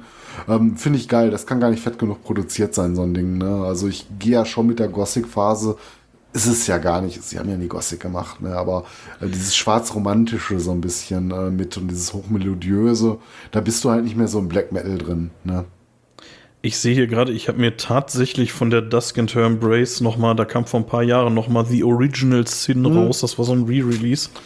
Ich weiß gar nicht, was da anders war. Da war irgendwas, war da das, waren die, ähm, das waren die Originalaufnahmen gewesen. Die hatten ja. die Scheibe ja schon mal irgendwie fertig gehabt. Ähm, das kam dann alles irgendwie nicht so in die Pötte und dann haben die da nochmal alte Aufnahmen gefunden. Äh, es klingt ein bisschen anders, wenn du sie im direkten Vergleich hörst. Ist natürlich ein ähnlich geiles Album. Ähm, da gefällt mir das Artwork um Längen besser, muss ich sagen. Echt? Äh, ich finde ja, das Original besser. ja, wie gesagt, ich habe nur die billige Jewel Case Version. Da wird natürlich dieses in Golden gehaltene ähm, Frontmotiv so ein bisschen feiner. Ne? Also ähm, spricht mich ja. schon an. Ein paar Versionen klingen Tacken anders. Ähm, tut dem großartigen Album natürlich keinen großen Abbruch. Ne? Da muss man sich ja natürlich entscheiden. Möchte man es so ein bisschen urwüchsiger haben? Vielleicht auch nochmal irgendwo stellenweise aufpoliert worden, weil ich glaube, die alten Tape-Aufnahmen werden die so wahrscheinlich nicht veröffentlicht haben, wie sie waren. Ähm, ist ein schönes Sammlerstück, Rarität, etwas teuer. Ich habe lange nachgejagt, das zu einem guten Preis zu bekommen, weil ich damals nicht zugeschlagen hatte. Ähm, ja, was will man sagen? Ist für mich ein großartiges Album. Ja, auf jeden Fall. Ich ähm, also die Vampire hatte ich ja schon erwähnt, die finde ich auch richtig, richtig stark. Danach muss ich sagen, ich fand die Nymphetamin, die fand ich auch noch richtig gut. Die ging, die, die, also zumindest den Titelsong, den finde ich immer noch mega stark. Das ist auch noch so ein bisschen so aus diesem, äh, ja, aus diesem Guss. Also das passt ja. da so ganz gut rein. So, ne? Es ist halt ein Hit. Ich meine, so klar haben wir da alle schon zu gefeiert, aber ja. ja, ich weiß nicht. Das, ist, das fällt halt so aus der alten Zeit raus. Ne? Da hast du halt schon diesen großen Bruch drin. Also das kannst du auch nicht mehr, mehr mit Schönreden zum Black Metal zählen, finde ich. So eine Scheibe wie die Nymphetamin. Ähm, ich habe noch ähm, eine Anekdote, ich weiß eigentlich absolut nicht, ob die stimmt irgendwie, und zwar für die Vampire. Da sind ja vorne zwei so Mädels drauf. Das sollen angeblich Prostituierte sein aus London. Ich weiß nicht, ob das stimmt. Ja, ich meine, das wirkt halt so, ähm, das Artwork ist natürlich äh, wie so äh, Statuen, glaube ich, aufgemacht. Ne? Ähm, so, so Engels-Vampir-Statuen irgendwie. Naja, genau. Ähm, ja, kann ja, natürlich aber, sein, dass da ein reales. Farbig, ne? also. Ja, ja, aber das ist halt so ein reales Vorbild für gab. Ähm, ja, keine Ahnung. Ich meine, das oder sind Fotos. Du die, oder oder mein, du meinst die Vampire, ne? Ja, doch, die Vampire, äh, ja, ja. Ach so, ich äh, dachtest du jetzt. Ach, die Principal war ich gerade, weil das ein relativ ähnliches Artwork ist von der Thematik her. Ja. Ähm, nee, ich meinte die Vampire tatsächlich. Ach so, nee, natürlich, klar. Das ist äh, so ein bisschen, ja, so ein ähm, basierend auf ein Foto in ein Gemälde gehüllt, irgendwie sowas, ne? Naja. Ähm, ich habe hier noch äh, die, äh, das ist so eine Compilation, ähm, ja, wobei, oder eine Best-of ist eigentlich eher die Lovecraft and Witch Hearts. Mhm. Und ähm, ja, ja da, da, ist viel Zeug so drauf ähm, von, den, von den Scheiben, die bis dahin rausgekommen sind. Ich finde aber, ähm, da, ja, da, da sind halt auch ein paar Cover, ne? Sodomie und Lust und so, ne? Also gerade auf der zweiten Scheibe sind glaube ich, nur Cover. Bin mir gar nicht ganz sicher. Nee, nee, nicht nur. Aber, aber viele.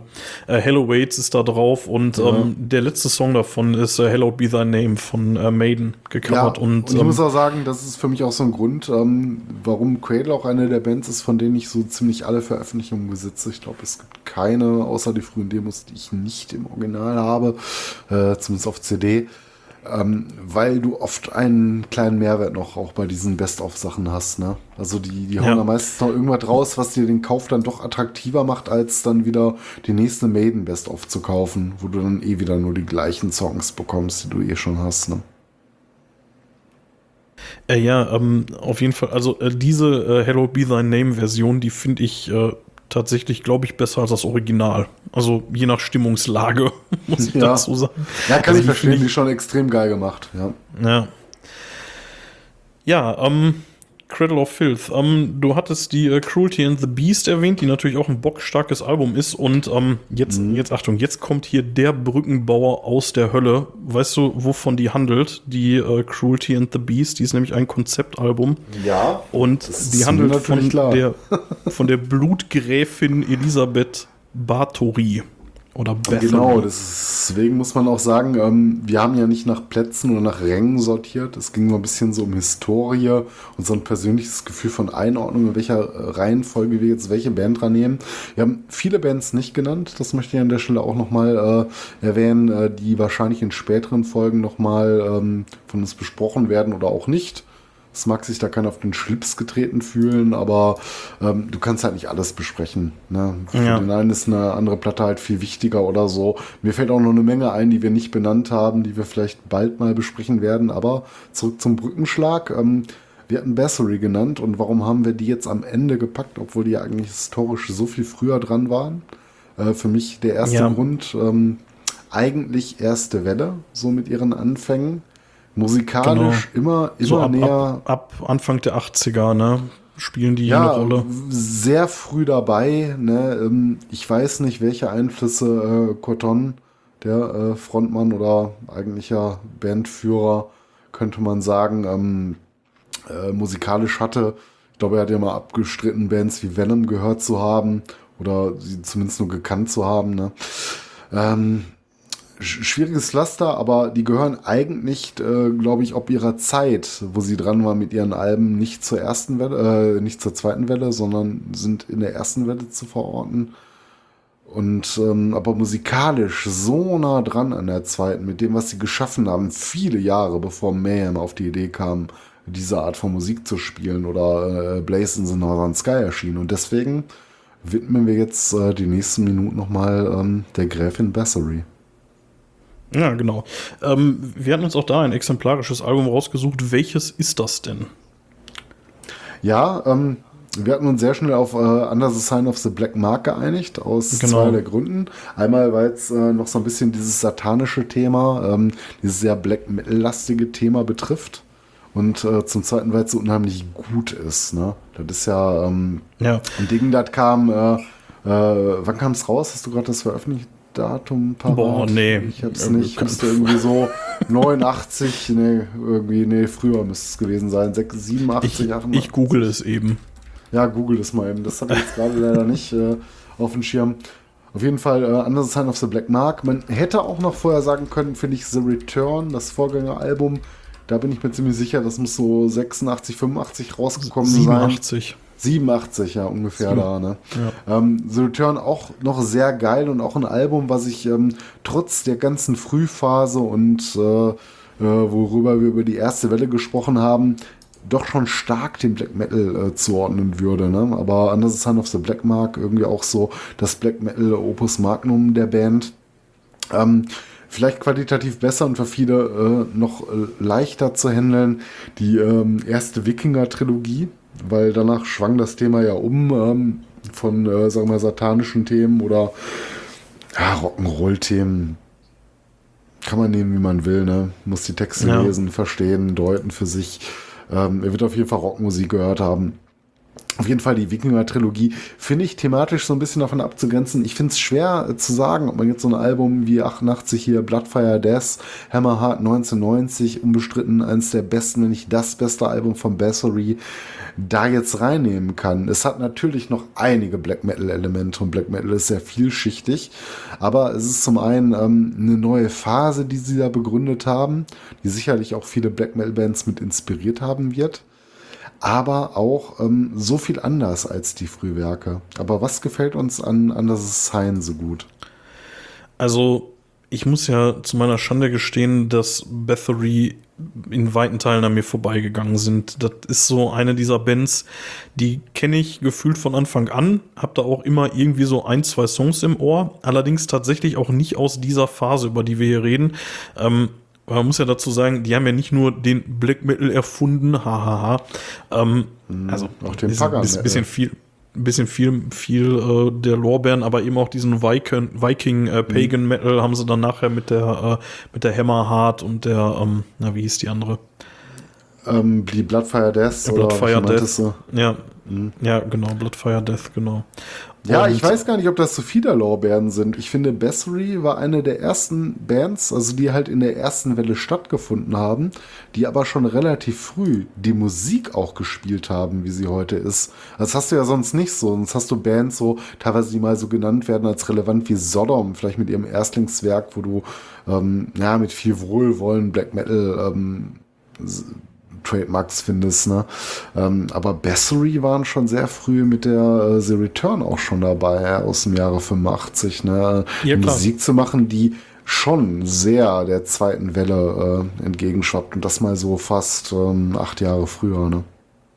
Also ich würde tatsächlich sagen, dass die die ersten waren, die das so gemacht haben. Also keine mhm. Ahnung, man kann jetzt irgendwie über Celtic Frost oder, oder Hellhammer oder so auch reden, mhm. was ja auch zu einer ähnlichen Zeit dann passiert ist, aber ähm, so vom Stil her denke ich, dass die so mit diesen, mit diesen ersten Alben, mit der, also eigentlich schon ab dem Debüt, wenn man mal ehrlich ist, ab ja. der Bathory, ging das ja eigentlich schon ja. los, dass die diesen Stil, diesen Stil da mit find, erfunden haben. Wobei ich sagen muss, da findest du noch viel mehr auf, als auf allen anderen folgenden Veröffentlichungen ähm, Sachen, ähm, ja, die schon noch mehr so zum Rock'n'Roll passen. Also im Sinne von, ähm, das ist ja. irgendwie eine Musik, der mehr der Rockmusik gleicht, als dann dem späteren Black Metal. Ne? Aber ich, ich meine, weiß schon, was du meinst. mal mit dem Cover.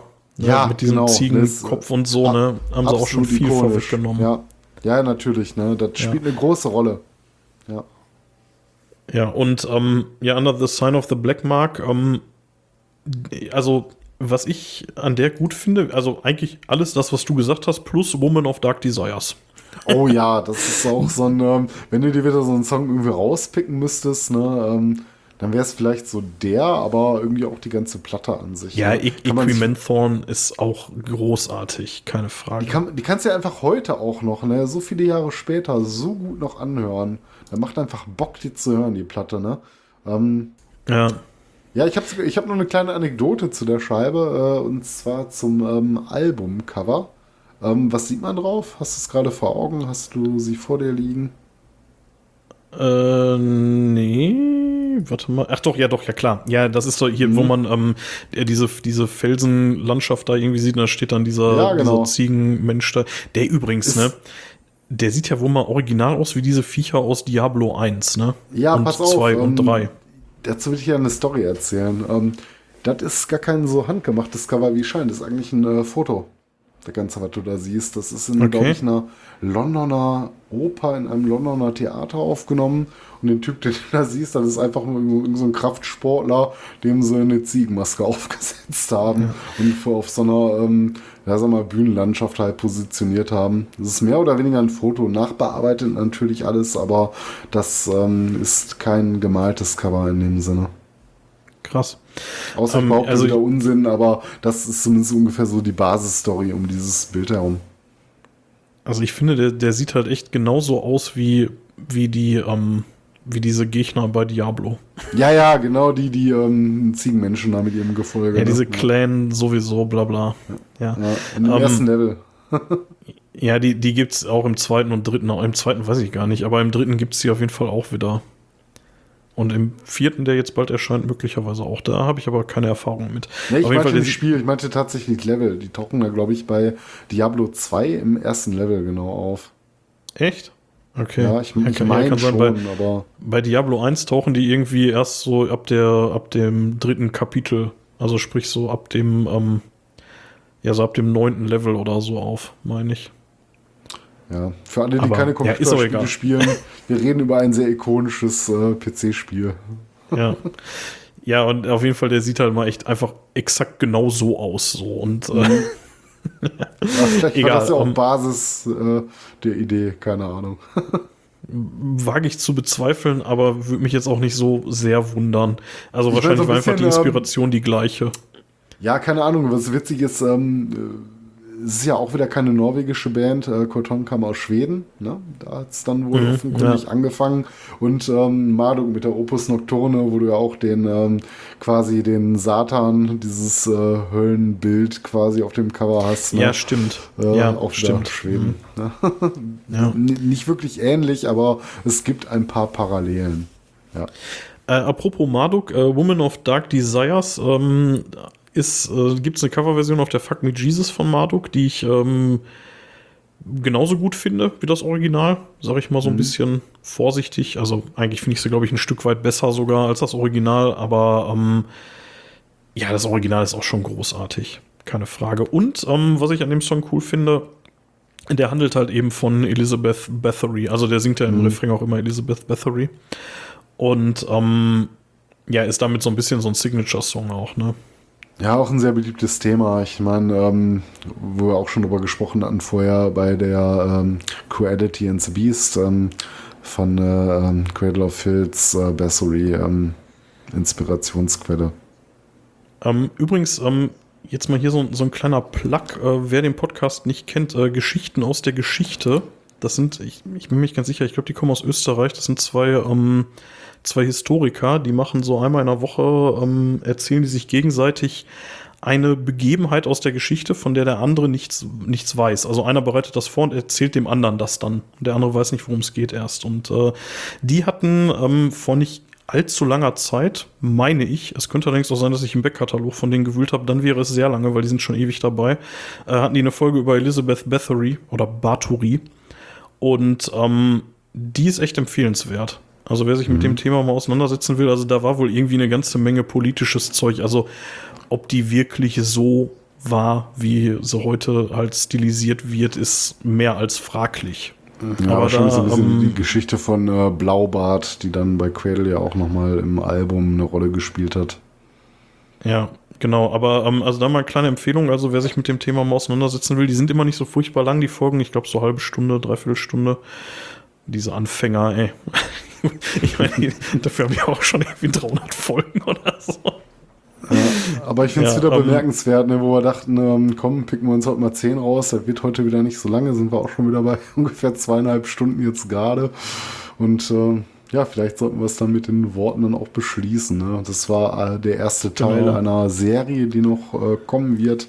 Wir werden noch ein paar Folgen machen äh, über das Thema, weil wir einfach so viele Alben hier heute nicht behandeln konnten, die uns vielleicht auch noch persönlich wichtig sind und die vielleicht auch nochmal eine ähm, gewisse Rolle auch für die Tragweite und äh, die Geschichte und da, wo wir heute stehen im Black Metal ähm, waren.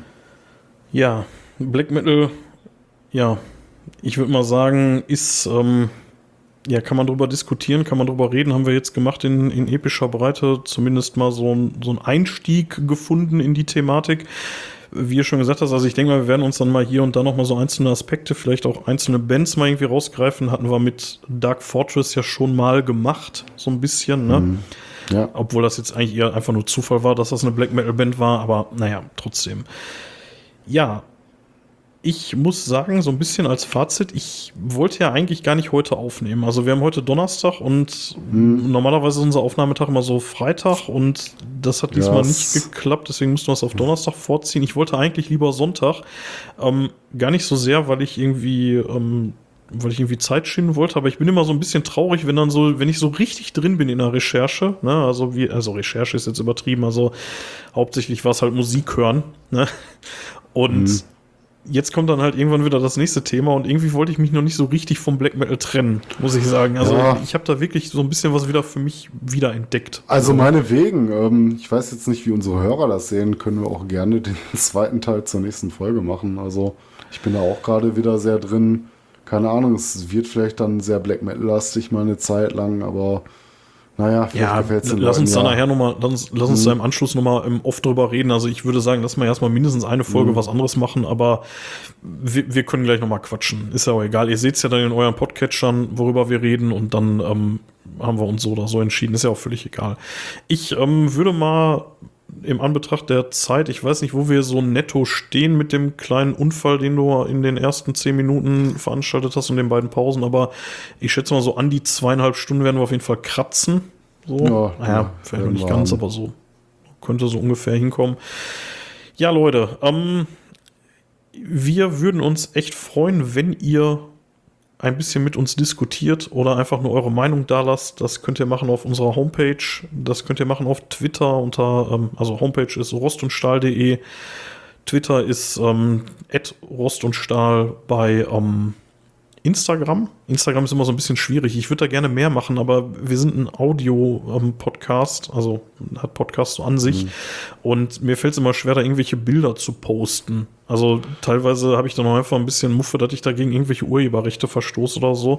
ich Ja, würde ist da gerne mehr machen. mit äh, so modernen Sachen auch äh, wie mein Instagram fällt da natürlich rein, wie äh, TikTok und sowas. Was willst du da groß an Ja. Content machen? Muss halt Videos Ja, das, das ist halt einfach schwierig, aber ich, wird, ne? also wenn immer ich was hab, dann poste ich das da auch und äh, unter Rost unterstrich und unterstrich Stahl. Da könnt ihr auch gerne ähm, mit uns in Kontakt treten. Ansonsten bei Mastodon natürlich gerne at rost und Stahl at metalhead.club. Und ja, ich glaube, das war's, oder? Ach ja, ihr, ihr könnt uns noch ein bisschen was in den Hut werfen bei Steady. Dazu findet ihr die Infos auf der Homepage. Genau, Ja, Mathis. euer Gold und Silber. Ja, genau. Und ja, verlassen wir so nach und nach die black metallischen Gefilde. Und ja, war, war schön mal wieder da so tief einzutauchen. Das, das ist echt Oh. eine coole Sache. Das, das genieße ich echt an dem Projekt hier, dass man sich mal einfach mal so eine Woche oder zwei mal mit so einem Thema so richtig auseinandersetzen kann. So, gerade wenn es dann so ist wie jetzt, wo man dann einfach äh, mehr so passiv sich damit auseinandersetzt. Also irgendwie so, Ja, so Herr der Ringe äh, dann irgendwie recherchieren war schon echt brutal hart. Ey, Kuten recherchieren war brutal hart.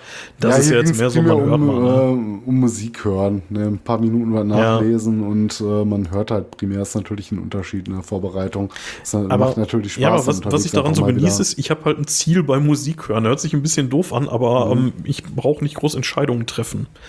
So, ich sag halt, wir nehmen am Donnerstag auf und deswegen höre ich jetzt mal, was haben wir auf der Liste. So, und dann höre ich halt Black Metal. So, dann brauche ich mir halt nicht überlegen, habe ich heute irgendwie mehr Bock auf, keine Ahnung, Manowar oder irgendwas anderes so, keine Ahnung, Enslaved. Ja, Ja, du erinnerst mich Sinne gerade wieder an Metal, Sheldon, äh, Sheldon Cooper aus der Big Bang Theory Folge, wo er dann seine täglichen Nonsensentscheidungen gewürfelt hat. Was so eine unglaublich gute Ja. Idee war. Ja, aber ich, ich meine, ist ja auch tatsächlich so, Entscheidungen sind ja auch anstrengend, ne? Und ähm, ich, ja, und de deswegen genieße ich das irgendwie einfach so, wenn man dann so ein Ziel hat, irgendwie so und so sagt, so, ja, ich, ich brauche gar nicht groß überlegen, irgendwie, jetzt ist Immortal angesagt. Soll ich mal einfach drei Immortal-Alben. Ja, ich weiß, was du meinst. Ne? In der Fülle ist man manchmal überschlagen und wenn du wirklich gerade weißt, wofür du was hörst, so, ne, dann bist du auch mal wieder gewillt, irgendwo reinzuhören, wo du lange nicht ähm, drauf gekommen bist. Ne? Ja. So, und dann denkst du wieder alte Genau. Platten neu oder Platten, die du nie so richtig gehört hast. Das war mir auf jeden Fall ein Vergnügen. Ja, also ich meine, wir werden ähnliches wahrscheinlich wieder haben, wenn wir so Richtung Jahresende steuern und ähm, wieder so unsere Top 10 des Jahres dann wieder vorstellen werden. Dann wird es auch wieder ähnlich sein, weil dann, dann lässt man das Jahr nochmal so Revue passieren und äh, hört sich dann vielleicht nochmal so durch das eine oder andere durch. Und also da war das schon ähnlich, aber jetzt ist es halt einfach mal Black Metal. Ja, tretet mit uns in Kontakt, diskutiert mit uns, gebt uns Vorschläge. Mathis, ich bin fertig. Ich bin ein bisschen heiser, tatsächlich. Wie sieht's bei dir aus? Nee, heiser bin ich nicht, ähm, aber müde und dann würde ich sagen, Carpe Noctem. Ja, und Metal Off.